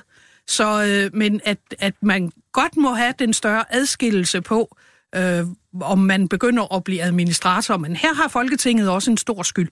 Det vil jeg godt sige, fordi øh, det har jo forskubbet sig efterhånden. Altså i, i min ministertid, der blev jeg ikke kaldt i samråd om, øh, om emner, som vedrørte administration. Der blev der stillet skriftlige spørgsmål, som systemet kunne svare på. I dag skal ministerne jo sidde med en strøm af rådgiver, vi heller ikke havde med til samråd i min tid, og, øh, og besvare øh, egentlig sagsbehandling. Og der mener jeg faktisk, at vi har et problem, men det er jo ikke noget, Riskær løser mm. med det her. Så i virkeligheden, øh, Bjørn Indqvist, så, så altså, der er en direktør. Ja, i realiteten. Og jeg, jeg synes, det her det er indholdsløst, så at sige. Ja. Det, det, det er en krusedulle til jer for, for, for, for øh, vælgerne. Men de skuer vel igen det og siger, at der ikke rigtig er noget i det. Og jeg ser heller ikke øh, et, et, et forsøg på at introducere viceministerne. Altså Ej, sådan, at, at, at der, eller jordminister, hvad I kalder det. Øh, heller ikke. Øh, nej, jeg kan ikke se noget nyt i det der. Mm. Okay. Så lægger vi den til. Der er bare roligt. Der er masser af andet. Han har mange idéer. øh, erhvervslivet, hvor er det dejligt, at der sidder to erhvervsminister, fordi han vil... Øh, selskabsskatten skal fjernes, står der. Alle eksportindtægter er skattefri. Al indkomst, der hjemtages fra udlandet, er skattefri. Det lyder jo besnærende, Ole Sohn, gør det ikke? Men, men holdbart. Ja, det er ikke holdbart, øh, men, øh, altså, der er jo en grund til, at vi betaler skat i Danmark. Man kan diskutere skattesystemet og niveauer, og øh, hvor øh, kilderne skal komme fra, eller mm. indtægtskilderne skal komme fra. Men, men øh, hvis man ønsker at opretholde et velfærdssamfund, og sørge for, at det vi alt starter med, at, at øh, man er er i stand til at sikre, at, at øh, den ældre generation, som har bygget hele deres samfund op, også får en rimelig alderdom og en ordentlig pleje, ja, så skal der nogle indtægter til. Så kan man altid diskutere, øh, hvad, hvad jeg synes er fornuftigt. Hvor skal niveauerne ligge? Øh, og der er det klart, at, at øh, for eksempel, om der vil snakke erhvervsbeskatning, så, så er vi jo selvfølgelig afhængige af, at det skatteniveau, øh, vi har i Danmark, ikke forskubber sig i forhold til andre europæiske lande, fordi, altså, hvor, hvor virksomheden så vil i givet fald øh, vil flytte, øh, og dermed øh, øh, vil vi kunne tabe arbejdspladser i Danmark. Så på den måde, der, der, er, der skal der hele tiden ske justeringer. Men, det er jo men også en af argument- grundene til, at jeg mener, at man faktisk skulle opprioritere det europæiske samarbejde. Altså Sådan at, at man ikke havde den her øh, chakren rundt. Øh, øh, der er der ikke så meget af mere i Europa, men det hvor man flytter rundt, hvor skatten øh, Er lavest. Ja. Men fordi det her er vel et argument for at tiltrække virksomheder. Hvis, hvis selskabsskatten er 0, så er der vel virksomheder, som vil sige, huha, dejligt. Jo, jo, men, men det, Det er bliver jo så en konkurrence. Så bliver det jo bare en konkurrence mellem andre lande, her, altså andre europæiske lande, og så gør de noget tilsvarende. Mhm. Mm-hmm. Altså, så bliver det jo bare et, et ræs mod bunden. Altså, det er jo ikke noget, der, øh, øh, der, der styrker velfærden. Øh, så, så, så øh, erhvervsbeskatning, selskabsbeskatning, det, det bør efter min opfattelse være noget, man i stigende grad drøfter også på europæisk plan. Jamen, det hænger jo heller ikke sammen med hans program her. Jeg er jo Nej, nej. enig i, når vi diskuterer det. Men samtidig så skriver han her øh, netop, altså det her, det er så øh, citat fra Altinget. Kun cirka 100 danske virksomheder betaler størstedelen af alle selskabsskatterne. Med omlægningen kommer alle virksomhederne til at betale, og udenlandske virksomheder kommer til at give deres bidrag. Altså, øh, så, så, så det hænger overhovedet ikke sammen, for han mener faktisk, at han skal lægge skatterne om fra personskatter over til virksomhederne, og så afskaffer han jo ikke samtidig. Det er muligt, at han afskaffer ordet selskabsbeskatning, men han afskaffer jo ikke beskatningen. Nej, han vil- det er sådan noget værdi- Han siger her, at øh, omlægges hvorefter den, den fordeles anderledes. Ikke?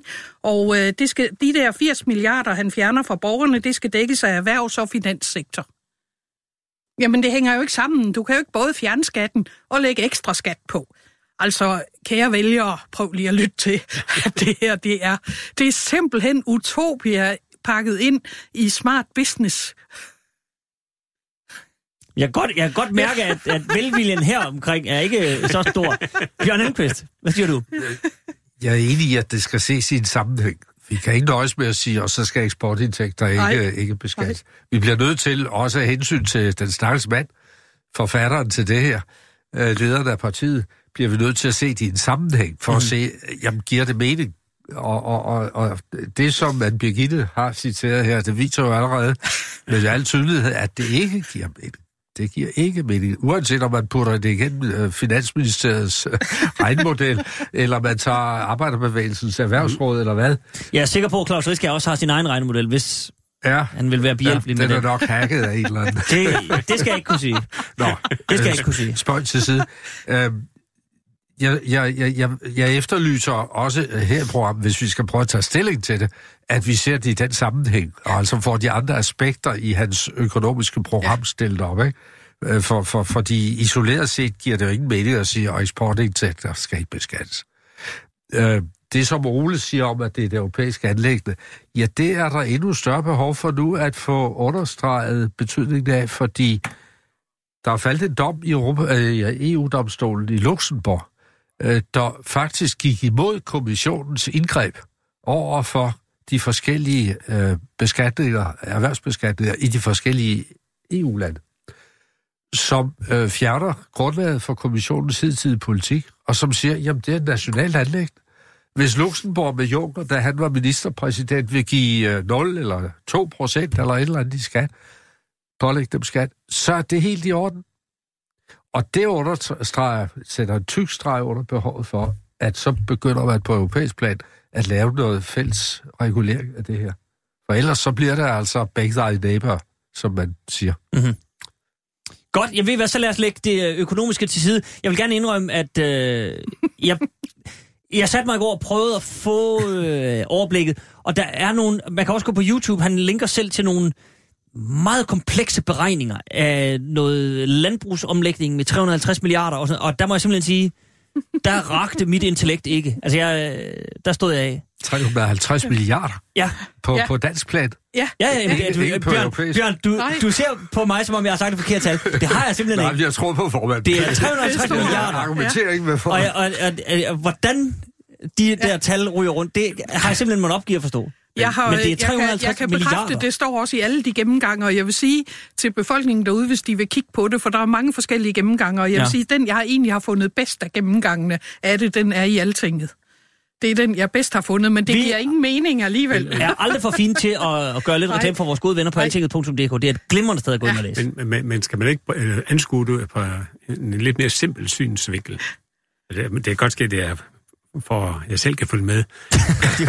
men Men når det er lykkes Claus Grisk her at samle et antal underskrifter, sådan han opstillingsberettet, så er det udtryk for, at der er en vis form for frustration Jo, blandt jeg vælgerne. og ved du hvad, og, Det er ret, du har fuldstændig ret i, men den gemmer vi bare lige to sekunder, fordi Okay. det, det skal vi bestemt. Der er bare lige en enkelt ting, fordi nu, nu sidder vi her, og, og der er nogle ting, vi ikke forstår, og der er nogle ting, som ikke giver mening osv. Men se, der er en enkelt ting, hvor jeg tænkte, det er sgu en god idé.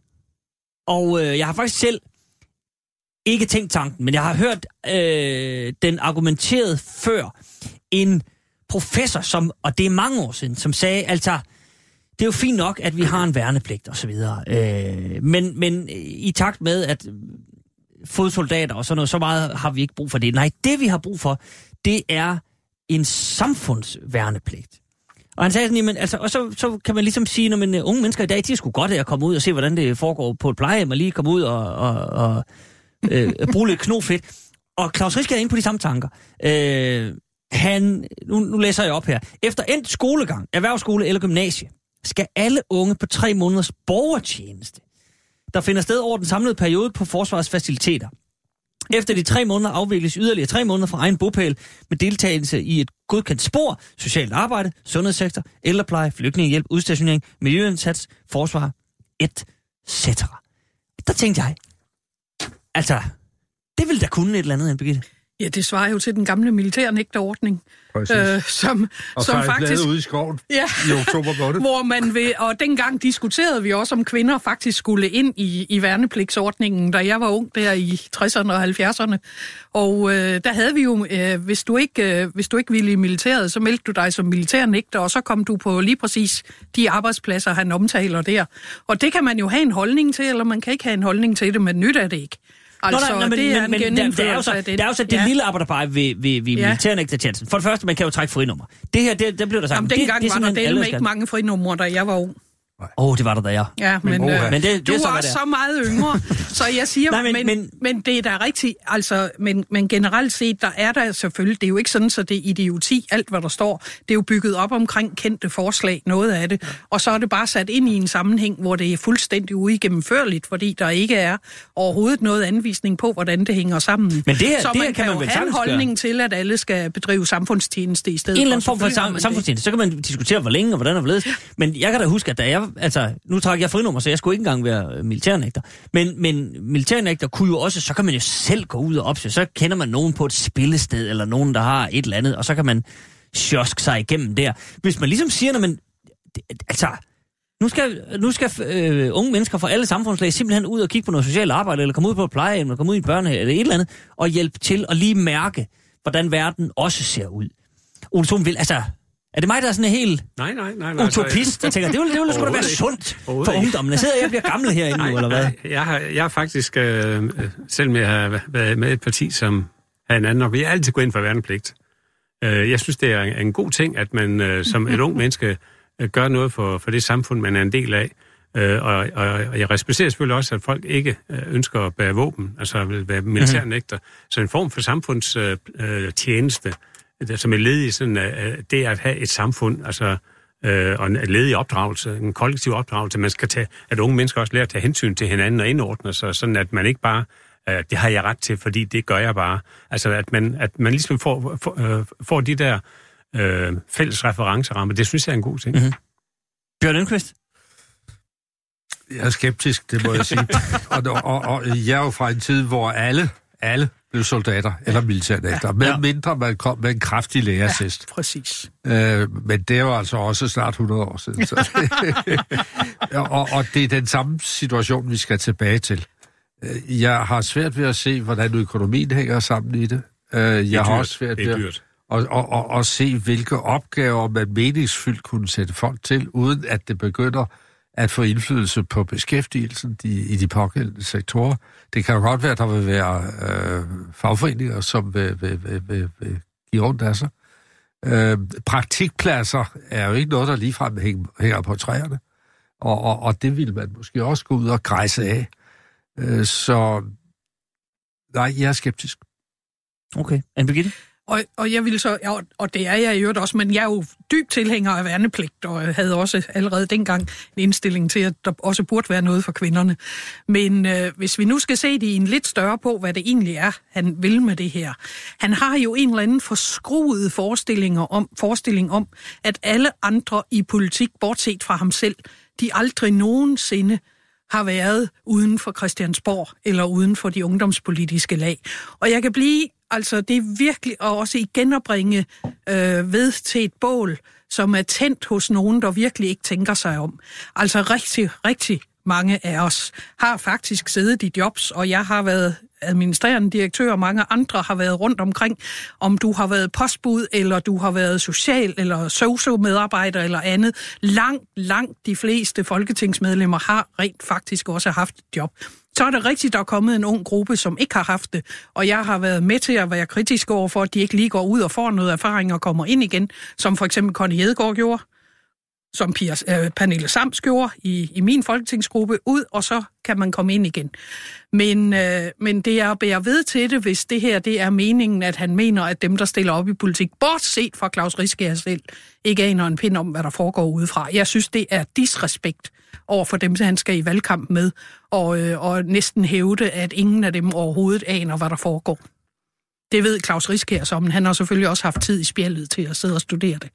Men, men, men ja, det er jeg er enig Ja. med dig med, men, men altså, når han kan komme med sådan et udsagn, så er det jo øh, så er det fordi, der er en vis frustration Ja, over, at vi i en periode er har haft meget unge politikere, Ja. som er gået på de samme universiteter, haft de samme undervisninger, ja. så bare fordelt til forskellige partier og ja. kommer ind i Folketinget. Helt enig. Øh, altså, øh, men, men, men, men det er jo st- stadigvæk et, et fortal øh, i forhold til, til øh, Folketingets sammensætning. Men, men, det, men, men, men der er jo et eller andet, der tænder. Nu ved jeg ikke lige, om det er det her, der har, er noget, der kan tænde en frustration hos vælgerne, som siger, nu skal der noget ny ind. Men, men, men det er det, han forsøger Mhm. mm-hmm. at, at, at fange op, at der har været en gruppe meget unge politikere, som... Øh, øh, og så, Som for eksempel ham selv, da han kom ind første gang. ja, Ja. Bjørn Elmqvist? ja. Jamen, hvis det er det, der er formål med at, at lave sådan en slags øh, pligt til borgerarbejde, der, så, så, så er det jo alt for snævert. Ja, ja. Det kan Præcis. da ikke bare være hensyn til rekrutteringen af fremtidens politikere Nej. og medlemmer af Folketinget. Det, Næppe. Det, nej, det kan det ikke. Og det fører mig så til en mere overordnet betragtning for det her præ, øh, partiprogram. At det bærer vel præg af at være øh, skrevet og udtænkt af en person. De fleste partiprogrammer øh, har jo været igennem en lang proces. Der er en bredere basis. Mm. Det kan skifte fra parti til parti. Der er nogen, der er meget gamle i oprindelse, og så er det vokset op af historien og så videre. Men, og så er der nyere, der, der, der også har fået det mere eller mindre topstyret. Men det her, det er ekstremt topstyret. Det er en mands værk, ser man tydeligt. Partiet hedder det samme som personen, og, og, og øh, det vi har set med kandidater, der bliver opstillet og trukket tilbage igen og sådan noget, giver jo indtryk af, at det her, det er et one-man-show. Ja. Og, og, og, og, og, og det bekræftes af det her partiprogram, synes jeg. Om det bekræftes jo også af, at han også et sted skriver, at, øh, at det sandelig skal være muligt for folk uden at være igennem en partiorganisation at stille op. Jamen det er det jo. Og det har han jo selv gjort. Ja. Så øh, han be- modbeviser jo selv det, han mener, øh, at sådan må det ikke være, at man simpelthen skal være uafhængig af parti. Det er jo folks egen frie vilje, om man agter at stille op igennem en partiorganisation, mm. eller man agter at gøre, som Claus Risk her, eller for den sags skyld andre øh, enegængere har gjort før. Men, men han, han tapper vel ind i et eller andet. Den her protest, som Ole også var, øh, var, var inde på før, den kommer jo øh, fra ham selv også. Man kan sige, han er jo... Nu bliver, den bliver lidt besvindt den her. Øh, øh, han, det er jo ikke fordi, at altså, øh, han har jo tjent mange flere penge før i tiden. Det er jo ikke fordi, han, det her gør han jo ikke for pengenes skyld. Øh, nu har han så det lille problem, at han har nogle domme imod sig, så han må ikke drive virksomhed. Så det er en lille smule svært for ham at tjene endnu flere penge. Men, men jeg, jeg tror nu nok, at på den konto, der er, der er han jo drevet en eller anden form for frustration. Så skal man lige tage med, at han, hvis man læser partiprogrammet, også har lidt forslag til lovgivning, som måske kan komme ham selv til gode noget med familiefonde og noget eftergivelse af konkursbo og så videre. Altså, der, der er også lidt, der virker sådan lidt... Jeg vil, jeg Goddag vil kun sige, det er, økseskaft her, skrevet, men- det er skrevet om hyggeligt til, at Claus Riskær Petersen, hem, en person kommer ud over sine fortrædeligheder, hvis han får gennemført øh, Jeg, partiprogrammet. jeg vil træde skridt tilbage og sige, det er i hvert fald skrevet om hyggeligt. ja. Men, og og det, og det er det, vi er frem til, fordi der er flere lyttere, der, der, der skriver til os nu, øh, at det er simpelthen det er jeres arrogance omkring Claus Riske og Petersen her, der kan få folk til at, øh, at stemme på det. Og det er der flere, der har tænkt sig øh, at gøre. Jamen, det er jo, og, og det er vel jo der, rigtigt. protesten også ligger, Jo, jo, Ole men, Sohn, men, ikke? det, men, men det er præcis, altså, hvad hedder det, uh, Claus Riskærs parti, det, det er et udtryk for, at der, er- der, er, der er et eller andet opbrud i vælgerbasen, og det er også derfor, altså, at, at der sker jo, et, uh, vælgerne skifter jo mellem partier, uh, og, og, hvis, og hvis, uh, hvis det antal partier, man kan skifte mellem, bliver for ens, Mhm. mm-hmm. så, er der, uh, så er der grundlag for, at det kan dukke nye op, og det er jo derfor, Claus Risk her kan, kan, kan gøre det, uh, det er derfor, de nye borgerlige kan gøre det.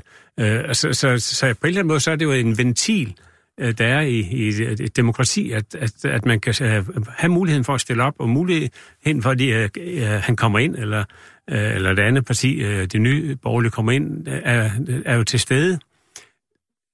Det ændrer bare ikke ved, at, øh, at man, man jo også, når man stiller op, så må man jo også øh, være indstillet på, at, at øh, andre kigger ens øh, politik efter i kortene. Mhm. Øh, og, Men det, tiden- og det er jo sådan set det, vi gør her. Tiden kan jo være til det, og vi har set fænomener tidligere. Glistrup røg Ja. jo igen muren med et brag, ikke? Øh, Havgård, Mm-hmm. Jakob Havgård, han Ja. kom også ind. Så med jævne mellemrum, så opstemmes der et, et, et, et uh, antipolitiker uh, synspunkt, en politikerlede, og det vi kalder populisme, ikke? om det er så på højrefløj eller venstrefløj, eller hvor det er, det er sådan set ligegyldigt. Ikke? Mm. Og, og, og vi har set fænomener mange steder i USA, vi har set det i Italien, vi har set det til dels i Frankrig.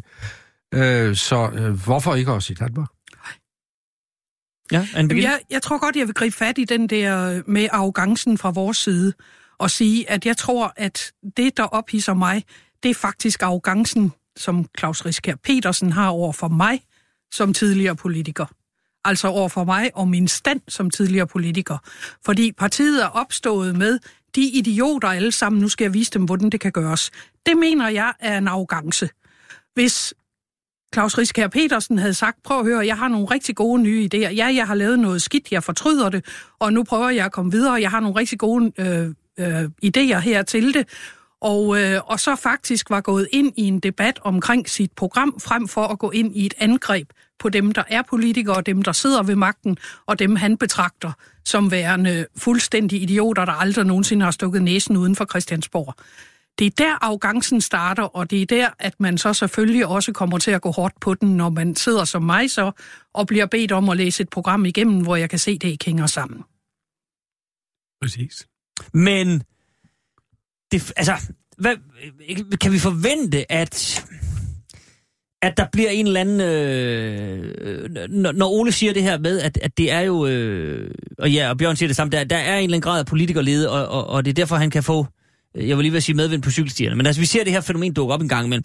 Kunne man forvente, at der sker et eller andet inden et valg af- hos den siddende politikerstand, at man, at man sadler en lille smule om, nu taler vi om det her med, at, at der sker ingenting, og øh, der bliver ikke talt fornuftigt i en valgkamp. Kunne man forestille sig, at Claus, Riske har den effekt i debatter? Nu så vi, han var han i debatten i sidste uge, og og det endte jo i hat og briller, og Ja- Janne Jørgensen og ham, der står og råber af hinanden, og hvem der er dum, og så videre. Nå, men det, det, det, får, det blev ikke en bedre debat. Altså, der var, det, var- Nå, men en ting er, at Claus Riskær kommer ind og siger nogle mærkelige ting, men Janne Jørgensen kan man jo heller ikke sige, øh, tog nødvendigvis the high road. Altså, det bliver også, så, er der sådan, noget- så står han og råber, om du kan starte med at betale dine din 4 millioner i, i personlig skat, og så kommer debatten ingen vegne, fordi hvis, hvis de skal stå og diskutere personlige øh, øh, skud og mudder, er der et lønligt håb om, Bjørn Lundqvist, at, at, at det, at Claus Riske er dukket op, kan, kan give os en lidt bedre øh, valgkampsdebat? Det tror jeg ikke på. Jeg tror, det bliver lige så slemt. Jeg vidste, du ville sige det.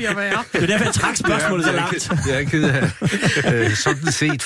Øh, man skal forbedre sig. Der er Mm. plads til forbedringer, som øh, tidligere sko- øh, tiders øh, skolelærer sagde om, om et elev. Ikke? Der er plads til forbedringer, ja. det er der.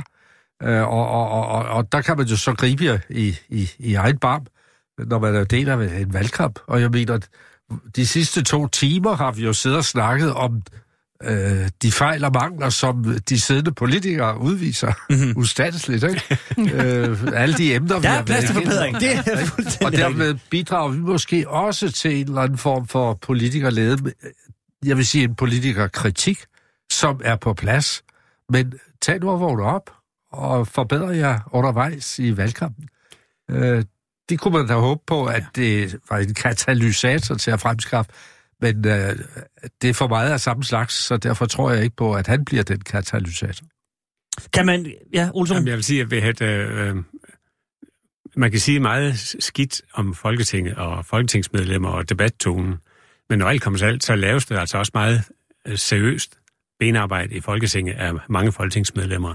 Der, der, der, hvor jeg tror, frustrationen udvikler sig, det er, at Folketinget som institution har mindre og mindre betydning. Forstået på den måde, at vi jo i kraft af, af vores EU-medlemskab har, har valgt at sige, at vi har en række politiske emner, vi løser i fællesskab. Det vil sige, så har man flyttet noget indflydelse fra Folketinget til EU-systemerne. Folketinget har også besluttet, at vi vil have, at kommunerne skal være stærkere, så vi har flyttet noget øh, indflydelse fra Folketinget til kommunerne. Og så sidder der en række folketingsmedlemmer, hvis øh, politiske indflydelse reelt er blevet mindre i kraft af den måde, vi har organiseret os på. Og hvad skal man så få tiden til at gå med? Ja, så kan man stille et hav af spørgsmål, og et hav af samråd. Altså, jeg har sagt det tidligere, jeg vil gerne gøre det igen. Jeg synes, at når det nye folketing er valgt, så burde folketingsmedlemmerne, de burde tage i praktik i Bruxelles og arbejde sammen med vores EU-parlamentarikere og, og være med til at udforme den europæiske lovgivning. For det er det, der, det, er det, der vi bliver en del af øh, som samfund, at vi er underlagt en, en række EU-lovgivninger, som vi selvfølgelig har indflydelse på, mm-hmm. hvis vi vil. Men problemet er, at den måde, Folketinget arbejder med EU stoffet på, så, øh, så begynder man først at interessere sig for, når der er gennemtykket i EU, og når man ikke kan ændre på det. Så man skal i virkeligheden opprioritere øh, EU-arbejde. Det er på det seriøse plan, og det er ikke det, der sker i en valgkamp. Tak, Ole. Det er den note, vi ender på. Min frygt kan så være, at, at hvis, hvis det sker, og politikerne tager væk, og der er, ikke er nogen hjemme i, øh, i en uge, og folk opdager, at det går alligevel, så, Så har vi balladen. så har vi balladen. Men øh, det kan vi jo se, om det er der, om det er der vi ender. Tusind tak, Anne Birgitte Lundholt. Tusind tak, Bjørn Elmqvist. Tusind tak, Ole Sohn. Vi er tilbage i øh, næste uge, samme tid, samme sted her i det gode gamle Folketing. Tak for i dag. Mit navn er Anders Krab Johansen. Jeg er koncernchef på Berlingske Media og har skrevet bogen Fri os fra den værdiløse borgerlighed. Bogen er et wake-up call til alle os borgerlige, der er godt i gang med at tabe fortællingen om, hvad der udgør et godt samfund. Vi har overladt omsorgen til staten, velstand til vores politikere, familien til institutionerne, dannelsen til tilfældighederne og forsømt at genopfinde og forny de værdier, som taler til menneskets hjerter. Fri os fra den værdiløse borgerlighed er i handlen nu –